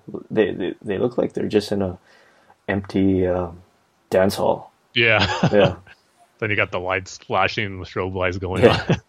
yeah, and what's great about those early Weezer videos is that you could you, you can clearly tell they don't want to be making a music video. Yeah. because they're not syncing up with what the song is doing. Yeah, especially and, in Undone and El Scorcho. I, I, I think uh, Matt Sharp at one point is sitting on the ground yeah. in Undone. Think of the say those so video. You see Weezer, he's singing, or Rivers, he's singing. Then yeah. all of a sudden, you don't see him singing anymore in the mic, but the vocals are still going on the track. yeah, like yeah. Or, or he, picks it up. he's not singing with passion. He's just yeah. mouthing the words. yeah. Plus, Brian Bell has a stormtrooper shirt in the Say It So video, so gotta give a oh, does he? Yeah. At the point where they're like out in the yard playing with his ball. oh. he's wearing a stormtrooper shirt. But yeah, uh, listen to Pinkerton again. Don't really understand it.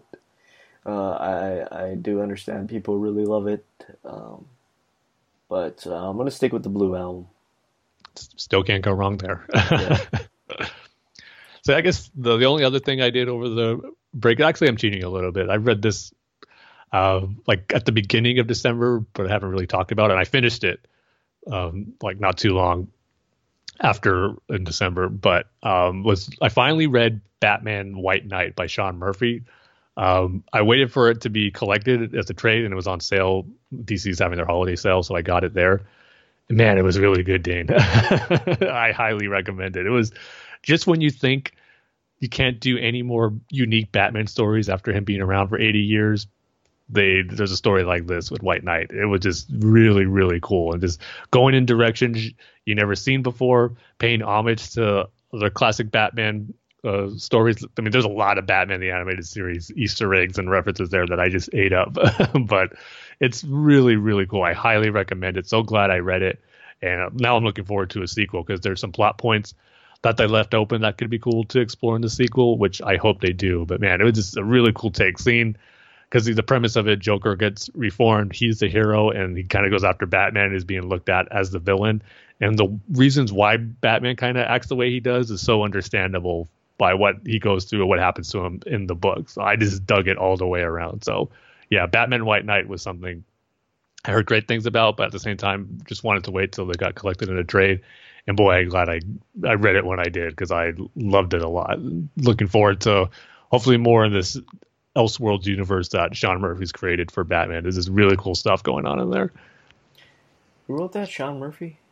Yeah. Mm-hmm. yeah the artwork was really great in it too. Just all around, just so good. it's like yeah. it's been a while since I read a different, you know, Elseworlds Batman story like this that really stuck with me and just you know got me excited for hopefully more of it. So mm. yeah, I was late to it, but definitely pick up White Knight if you haven't read it like I did. so yeah, that's what we played, what we watched, what we listened to, and what we read over the course of our break in in December and the last bit of 2018. But now we're ready to move on into 2019 for hopefully some cool stuff going on and not only just Batman and DC stuff, but just in the geek world in general. Like we'll probably talk about it more on our next episode because our next one we want to do our you know look back or our best of and favorites of 2018, and I'm kind of want to do something a little different with it. we're not just because before we just mainly do our favorite comics, like writer, writers, artists, and all that stuff, and our least favorite. We'll kind of do that for still with favorite favorites, but I kind of want to get away from the dislikes and negatives type stuff. Oh, keep Tim, it more positive. Uh, can, can I say one more thing about the the Switch? Uh. uh, so, so, surprises me that they have Doom and uh. the, the new Wolfenstein games on the eShop. They definitely have more mature rated games on there. Yeah, that was a trip. Yeah, well, it's yeah. good covering more bases on you know the video game landscape for gamers to pick up Switch. So right. I think it's working too. so yeah, look up look out for our favorites of 2018 in our next episode. But as I was going to mention, I want to have it be more broad, like do favorite movies, favorite actual favorite comic series, favorite uh, video games, and all that stuff. Be more broad than just like favorite comic stuff, which we've done before. So look forward to that in our next episode. But with that, we can go into a few news stories that uh, we got to. It's been kind of quiet on the DC Batman front since our last episode, but some stuff has come out. And the first one being that um, CW has officially ordered the pilot for Batwoman, which this kind of took me by surprise because I thought it was already ordered and ready to go and announced, but I guess that wasn't the case. But it's officially a go now, so we'll be getting a pilot, I believe, in the fall this year. And what's cool about it is going to be directed by David Nutter, who's done you know a lot of uh, pilots uh, directed. I think he did the pilot for Arrow too, if I'm not mistaken. But he's done some of the CW shows, but he's also directed some Game of Thrones episodes as well. So he knows his way around uh, making some good TV. So excited about that. Just kind of surprised that you know it wasn't officially a go yet until this was announced on the January 3rd. So we'll look forward to seeing the Batman or Batwoman pilot later this year. Yeah. Which uh, I'm. Oh, go ahead. No, I was just going to say, which, as you know from our last episode, we seem to be one of the few who enjoyed Batwoman's portrayal in the CW cross Elseworlds crossover last year. So I think we'll both be checking it out. It still baffles me. I don't understand why yeah. people don't like it, but um, yeah, I'm on board for it. Just as long as they stay they, they stay away from uh, the villain of the week or a bad relationship drama. We know it's going to have some type of relationship drama. It's a CW show, so yeah. the question is bad. no uh, Felicity or Oliver sort of. Yeah. yes. and the other bit of news that I wanted to talk about was we got our first look and first uh, details on one of the animated movies coming out this year, Justice League versus the Fatal Five. This should be the the one coming after Reign of the Superman, which is out later this month.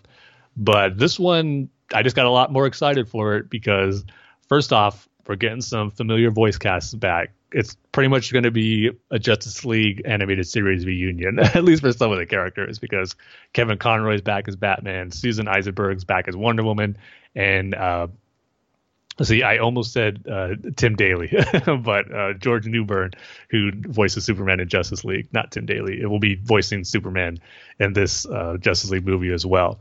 And a bit of the story synopsis got revealed too, which um, I wasn't expecting, but got me more excited about it because um, one of the newer Green Lanterns, Jessica Cruz, is going to be one of the main new characters to be featured in the movie. And reading it, I got to say, I wasn't a big fan of the Green Lanterns comic when Rebirth first started, but I did like some of the aspects of her character, and I hope they do with this or they deal with this aspect in the movie, where she gets the ring. When she gets it, she has trouble making constructs. Like she just has trouble getting bringing her will out and making a construct. And I have a feeling that could be something that might be a theme in this movie if she this is a story where she first gets the ring and doesn't know how to properly use it. But by the time, of course, we get to the end of the episode, maybe she figures out how to control her will and make a construct. I think it could be pretty cool to see in a movie.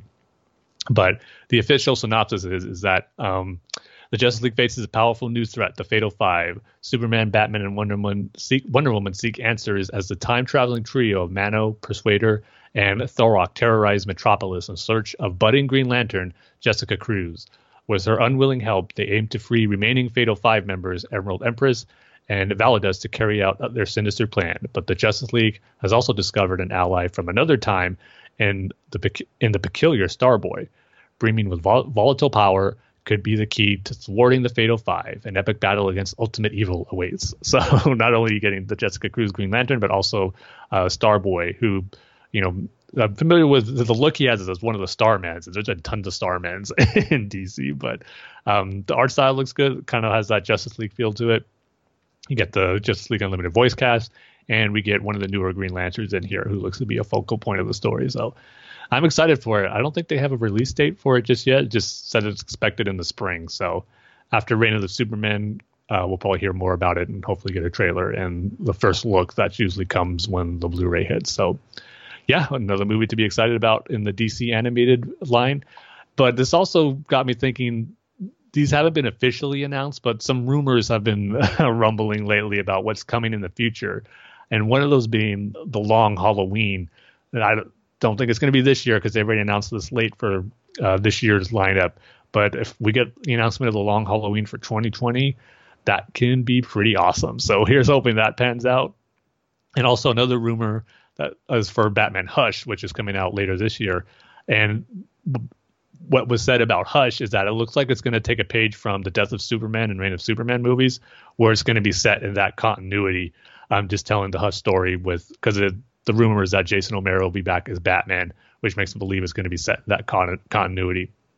So I was hesitant about that at first, kind of like uh, Death of Superman once that got revealed. But at the same time, they did such a great job with Death of Superman that I think doing an adaptation of Hush set in that universe would work just fine too. So we'll see if those rumors pan out, but stuff to be excited for, especially the Long Halloween. Um, doing an adaptation of that, especially, and the rumor about that is that that would be more of a comic book adaptation, not set in the DC movie universe continuity, which I think for the Long Halloween is some more so probably than Hush. I would want to see more faithfully adapted and have that art and visual style um, uh, See, I'm getting names mixed up.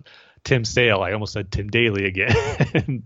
uh, well, just talking about it for Superman, but Tim Sale's art style, they could capture that for an animated movie. I think it'd be really great. So, yeah, we'll see if those get announced. We probably won't get an official announcement for the long Halloween if it's true until Comic Con, like they always do. But here's hoping that that is the case.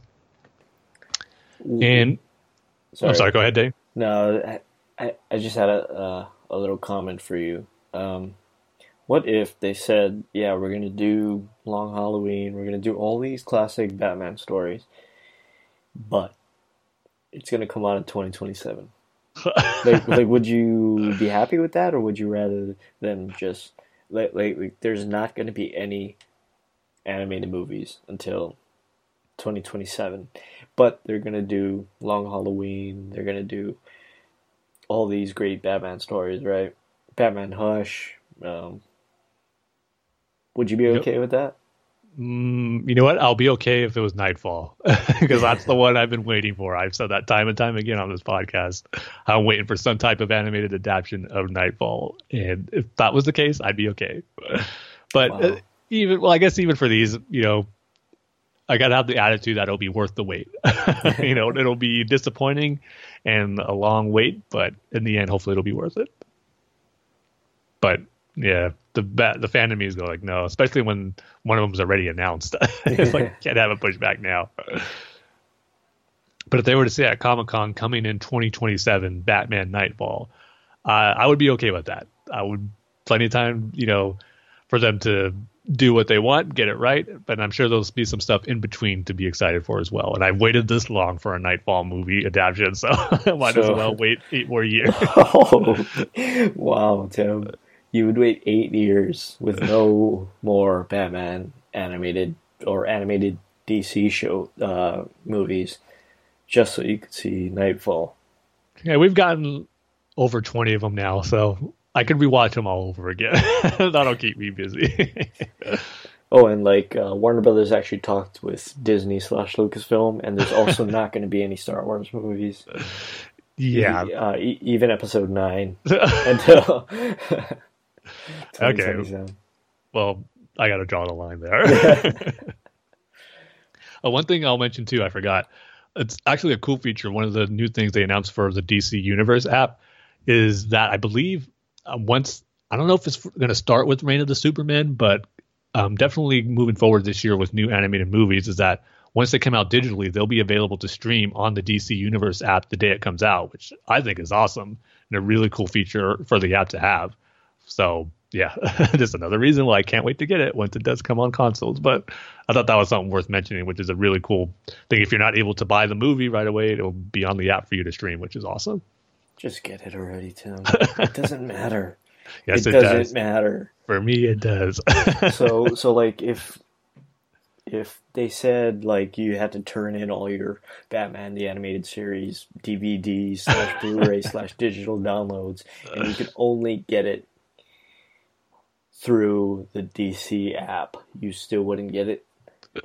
Uh, not if I have to give those up.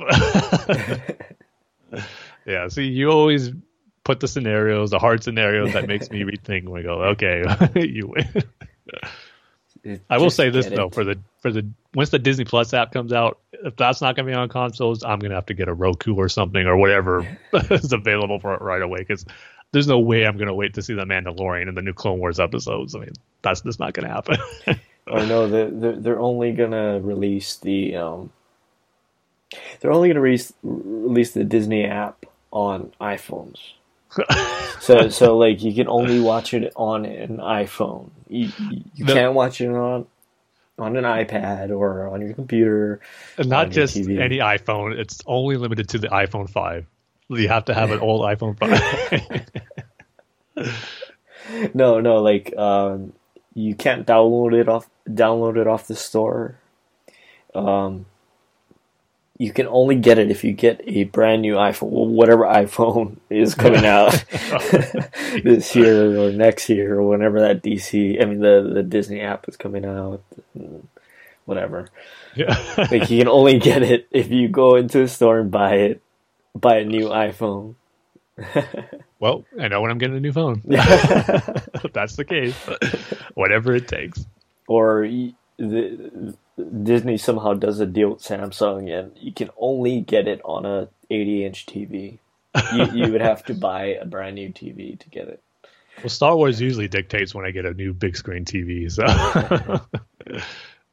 maybe that'll be it. Yeah.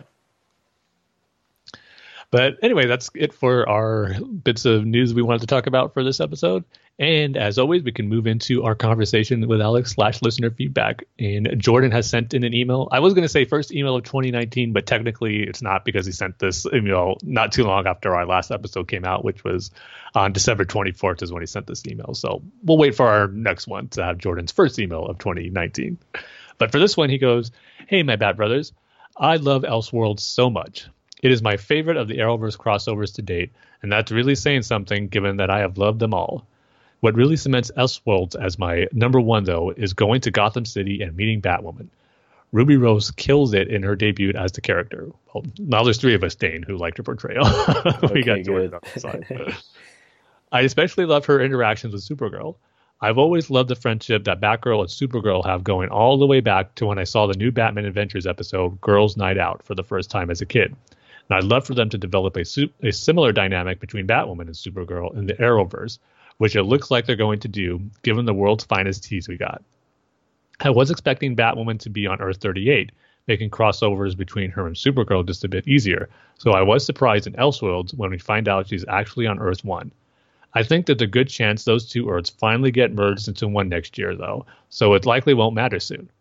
I love seeing Psycho Pirate and Nora Freeze too.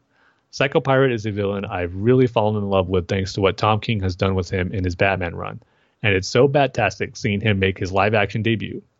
I love seeing all the Easter eggs for other Batman villains too, my favorite being the Dark Knight Rises Bane mask. In general, I love how much this crossover pays homage, uh, pays homage to the Gotham City scenes being shot in Chicago like Batman Begins and The Dark Knight were. I also got such a kick out of the way Scarecrow's fear toxin is util- utilized it reminds me of Injustice, where Superman is tricked into fighting Lois, thinking she's Doomsday due to Scarecrow's fear toxin. Supergirl already did a batastic homage to the back at the end of the season two, when Superman was tricked into fighting Supergirl, thinking she was Zod. But this felt like an even more nod to that horrifying moment from Injustice. The Ollie Barry swap makes for some truly fun, truly hilarious moments to like Barry, or let me start that again. The Ollie and Barry swap makes for some truly hilarious moments too, like Barry getting revenge on Ollie for shooting him in the back. I also love getting to see Amazo, as I've been waiting to waiting for that ever since season two of Arrow when we saw Ivo on a ship called the Amazo. It was super satisfying finally seeing that android Amazo. What a bat-tastic crossover. I'm super excited about the casting of Chris Messina as Victor Zsasz. I'm familiar I'm familiar with Messina from two Ben Affleck films, Argo and Live by Night, both of which I love. I can't wait to see what he brings to one of Batman's creepiest villains. Because of his past experience with Affleck, perhaps that will help make the on-screen dynamic between Batman and Zsasz really strong if we ever see a meeting between the two of them down the line in the DCEU. I'm super pumped to see how Zsasz plays into the Birds of Prey and the fabulous emancipation of Harley Quinn. And speaking of uh, Chris Messina playing Victor Zsasz, remember what I said in our last episode when we were talking about the casting? How I was hoping we get no longer the bald Victor Zsasz, but the full blonde haired one I know from Nightfall. Yeah. Well, at the Golden Globes uh, last week, he was there sporting some blonde hair, just like Zsasz did those early comics. So looks like that's going to be the case, which I'm glad for. But Jordan continues saying, I'm super excited about the Plastic Man movie too. I could see it being somewhat similar in tone to Shazam and building on the hopeful success of that film. The Batman is no longer on Netflix, and it's not on the DC Universe digital service either, which is odd, because I thought the reason it got pulled from Netflix a while back was for the DC Universe digital service. What are now on Netflix, however, are all three Batman Unlimited movies, which feature Alastair Duncan reprising his role as Alfred from the Batman. So now is a fantastic opportunity for you to catch up on those. Yeah, I'm surprised with that because I thought it was already on the DC Universe app when it launched, and like you said, Jordan, why it's not on Netflix anymore. But I imagine it would be on there eventually, and hopefully by the time I sign up, it'll be on there so I could check out that Black Mass episode. Speaking of Alfred, I realized I neglected to conclude to include Alfred in my ranking of favorite Bat family members on my last email. I just had costume crime fighters in mind, but you are absolutely right that Alfred is 100% a member of the Bat family. And if we're including him, which in retrospect we should, and I apologize to Alfred for not doing so the first time around, he would rank fifth on my list as well, just edging out Tim Drake. I absolutely love Batman number 60. Spoilers Batman seems to be on the verge of finally discovering Bane's conspiracy against him, which means we're one step closer to Batman and Catwoman being able to get back together. I love the homage to the Dark Knight with Gordon taking out the bat signal. That's such a powerful moment. Seeing the Penguin and Alfred interact is batastic and reminds me a lot of the Batman, where they have a super interesting and hilarious dynamic. The final tease in Batman 60 is super intriguing. I am excited to find out what's going on with Thomas Wayne's Batman following up on that cliffhanger from the end of Batman 50. Issue 61 is absolutely batastic as well. It keeps us hanging on the Thomas issue, but it instead follows up on the horrifying story from Batman number 38 involving Matthew. After just two issues, I'm ready to say that Tom has created a Batman villain who ranks up there with the Joker, Scarecrow, and Professor Pig as one of the most terrifying. Throughout most of Batman 61, the issue had me scrambling to figure out what was going on, but towards the end, when I realized I was super blown away. Yeah, Batman 61, but a while ago, that was I was a little disappointed it didn't follow up on the Thomas Wayne uh, cliffhanger, so I could understand maybe what Tom King's doing, maybe want to build the tension there. But I, I agree with Jordan where it kind of it's kind of weird how it was playing out and what was going on. And I forgot about that Bill and Matthew who was back in issue 38 according to Jordan. I know it was early on, but I didn't remember exactly which which issue number it was. But he was a different type of villain, being the crazy young kid. I would have put him up there with the Joker, Scarecrow, just yet. Maybe Professor Pig, and I know Professor Pig plays an issue in issue uh, 62, which I haven't gotten yet, but we'll see how this story arc goes. But I'm just anxious to get back to that Thomas Wayne reveal. but Jordan continues saying, I love Aquaman too, Tim. Spoilers, it's truly one of the most visually awe inspiring films I have ever seen, which continues a trend for the DCEU. It just oozes with Jason Momoa's Aquaman's wildly entertaining personality from start to finish. My favorite part of the movie is the Sicily sequence. My two Jordan, that whole sequence with Black Mass chasing them, oh, so good. to me, it feels like an inverse of the no, no Man Land scene in Wonder Woman. In Wonder Woman, we get a fantastic action scene and then the quieter scene in Veld where Diana and Steve really connect and Diana sees the beauty of the world away from the mascara. In Aquaman, we first get Arthur and Mera in Sicily where they really start to connect and Mera sees the beauty of the surface world and then we get the batastic action scene where Black Manta shows up and chases him. Yeah, that's a good point. I never really thought of it that way, but that is a cool way to look at it. Just kind of both movies doing similar things, just in opposite directions, but they both work really, really well. So good call on that one, Jordan. He also says, I love Arthur and Mera's banter throughout the movie, and I love that we get a callback at the beginning to Aquaman helping stop Steppenwolf in Justice League. Speaking of Black Manta, I love Night Owl slash the President as Ocean Master, but for me, Black Manta is the villain who truly steals the show. Aquaman reminds me of Green Lantern in that way. As much as I love Hector Hammond and Parallax in that film, I always loved Sinestro even more, and because of that, I think a sequel would have been even more batastic. I feel the same way about Aquaman, except in this case, I think a sequel is fortunately super likely. It's not just that Black Manta's action scene that's fantastic, though. It's all the action right from the first one, uh, early on, early on in the film with Chase Meridian, who was in a relationship with uh, uh, I'm getting confused with his characters here. He mentions Chase Meridian uh, being Nicole Kidman uh, in a relationship with Abin Sur, Temuera Morrison, who obviously both played Aquaman's parents in this film. So now I get what you're trying to say, Jordan. but as always, he has a couple of questions to wrap up his email.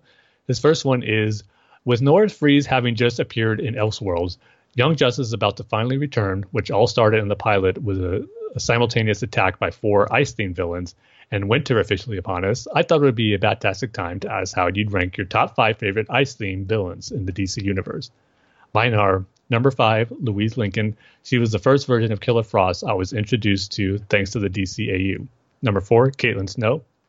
I love the struggle with the duality that the character undergoes on The Flash and how she ultimately is redeemed as an anti-hero. Number three, Leonard Snart. I love how he's a villain with a code of honor and is dynamic with the Flash. Number two, Dr. Blizzard. Uh, Legends is one of my favorite Justice League episodes. And number one, Victor Fries. I've always adored the tragic aspects of his character. So yeah, for me, um, I will go number five. I'm going to pick the villain Icicle. Um, he was in the Smallville episode that dealt with the Justice Society. Then he was also in Young Justice as well. But um, had to pick, uh, try to get some different ice villains on there. So even though I'm not too familiar with him, I have seen him in a few stuff. So he's number five. The number four I'll go with Killer Frost from the DCAU. She was the first one I was uh, exposed to as well, and she was just ruthless, just killing for the heck of it. In That episode where she kills Morgan Edge after rescuing Clayface, so she was the most ruthless Killer Frost I've seen. Then number three I'll go with Killer Frost from The Flash, the Caitlin Snow version, and number two I'll go with Captain Cold, and number one, of course, how can it not be Mister Freeze? So those are my top five. So Dane, I assume Mister Freeze is your number one, but any other of course ice cold villains who rank up there? Um, particularly the Arnold Schwarzenegger version. oh, I knew it. I knew that was from Batman and Robin. um, ice villains. Um, no, not really. Yeah. if you're not really familiar with the Flash, like with Captain Cold and Killer Frost being involved, sometimes with them an icicle, you're not really too many other ice villains. So right. as long as you got Mister Freeze on there, you're good. But his second question is, who are your top five favorite Dick Grayson voice actors? Mine are number five, Loren Lester. Number four, Sean Maher. Number three, Jesse McCartney. Number two, Jerry O'Connell. Number one, Evan Sabara. Um, for me, I would go um, number five, Neil Patrick Harris from Under the Red Hood. I loved his Nightwing portrayal there. And number four, I'm going to go with Jesse McCartney uh, from Young Justice. I when I first heard, I had a hard time picturing Jesse McCartney being good for Dick Grayson because I'm so used to his voice as a character in Kingdom Hearts, and I never thought of Dick Grayson when I heard his voice as that character. And it's pretty much the same as it is in Young Justice, but um, it ended up uh, working really well, and it came to a point where you know it didn't bother me that his voice was sounding like too much like a, that Kingdom Hearts character. He got into became I should say he came into his Dick Grayson role rather well as Young Justice went on. Again, just anxious to see it continue in Young Justice and Outsiders once I get that app. Number three, I'm going to go with Sean Maher, who does Dick Grayson, the DC animated movies, like from Son of Batman and that whole continuity. I believe that was his first one once they did Son of Batman. Number two, I'm going to go with Scott Menville from Teen Titans. And then number one is got to be Loren Lester. I've said time and time again how he's my definitive Dick Grayson, and that's never going to change. Uh, from oh, sorry about that. actually, no, I accidentally hit my my mic. uh. out of the thing. Um, uh, so that's 154. Might as well get to five. yeah. Um, huh. I'm not. I, I'm not that familiar with Dick Grayson actors besides uh, uh, Loren Lester. So mm. what I'm going to say is Jesse McCartney's music career. oh, I will say I'm glad I could recognize Jesse McCartney as a voice actor, not his music career, which is horrible early pop music. Yeah. Thank goodness he got away from that and got a good career voicing some iconic characters like Dick Grayson. All right, so that's it for Jordan's email. As always, he ends it Batcat forever from the first kiss to the last. Your Bat brother, Jordan. Thank you, Jordan. And as I said earlier, look forward to your first and many more emails in 2019. And with that, that can take us into our comment review section. And this one's actually kind of be kind of more of a recap of two issues. Um, but as always, got us about the spoiler warning there, as I'm going to be going into some specific story aspects of the issue that we're going to be talking about. And our rating scale for this episode, what should it be, Dane? We got kind of got a lot to choose from from what we talked about in this episode. Well, uh, I'm not sure if we've done this before, but uh, how, how, about uh, uh questions that Dane asked Tim about the Switch before he got the Switch? there we go. Yeah. Dane or questions that Dane asked him about the Switch before he got the Switch. Yeah. And then got a Switch because of the answer. Yeah, because... we'll make it that long and complicated. no, but for this episode, it's mainly going to be a recap of Detective Comics issues 994 and 995. And it's been a while since I reviewed Detective Comics, so I'm, I'm glad to be back on board reading Detective again because I it's been a while since I got it once James Tynion's run ended, and I it's kind of been lackluster. I got to say, I haven't gotten, I haven't read them, but I've read some reviews and kind of people were waiting for a new creative team to come on board, and thankfully that is Peter Tomasi, who I'm a big fan of, especially with his work with Batman.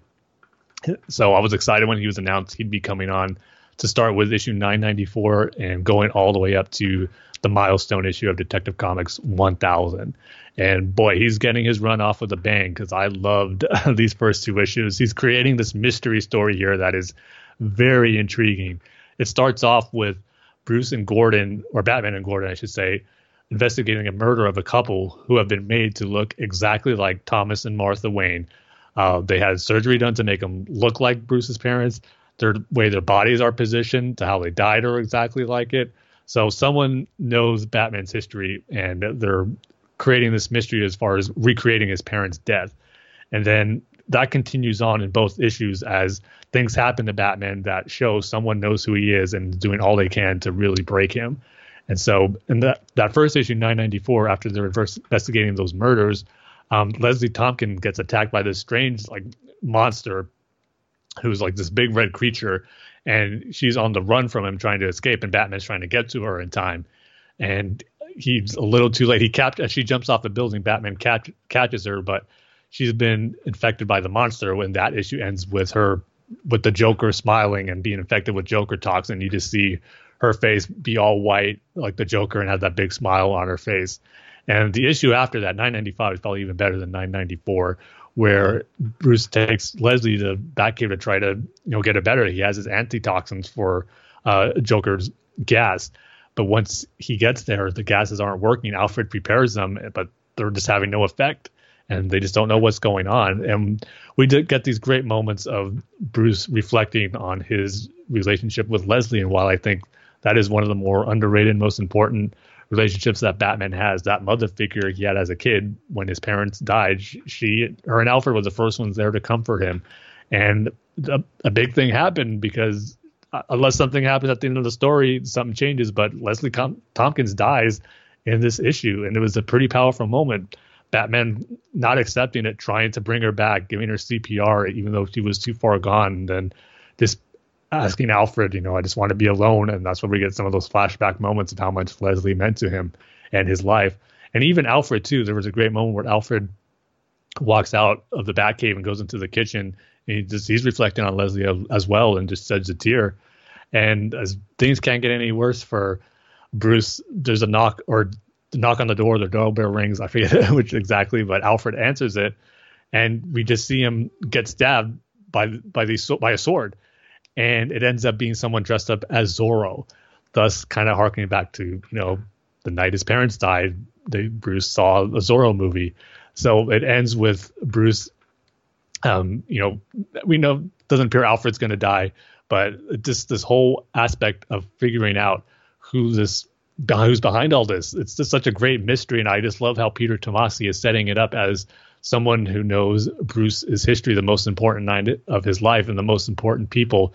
He's trying to, you know, recreate the worst night of his life and take away uh, the best, you know, comforts he got during that time. Like the only comforts he got were from Alfred and Leslie, and someone's trying to take that away from him. So I just love that being the crux of, you know, what's behind this mystery and who can who could this possibly be. So I'm just fascinated, intrigued to find out how it's gonna, you know, what's Bruce's who, who's behind it, how Bruce is gonna deal with this, because you know, losing Leslie is gonna be a big thing. Like I said, we'll see if you know comics, anything can happen in bringing someone back.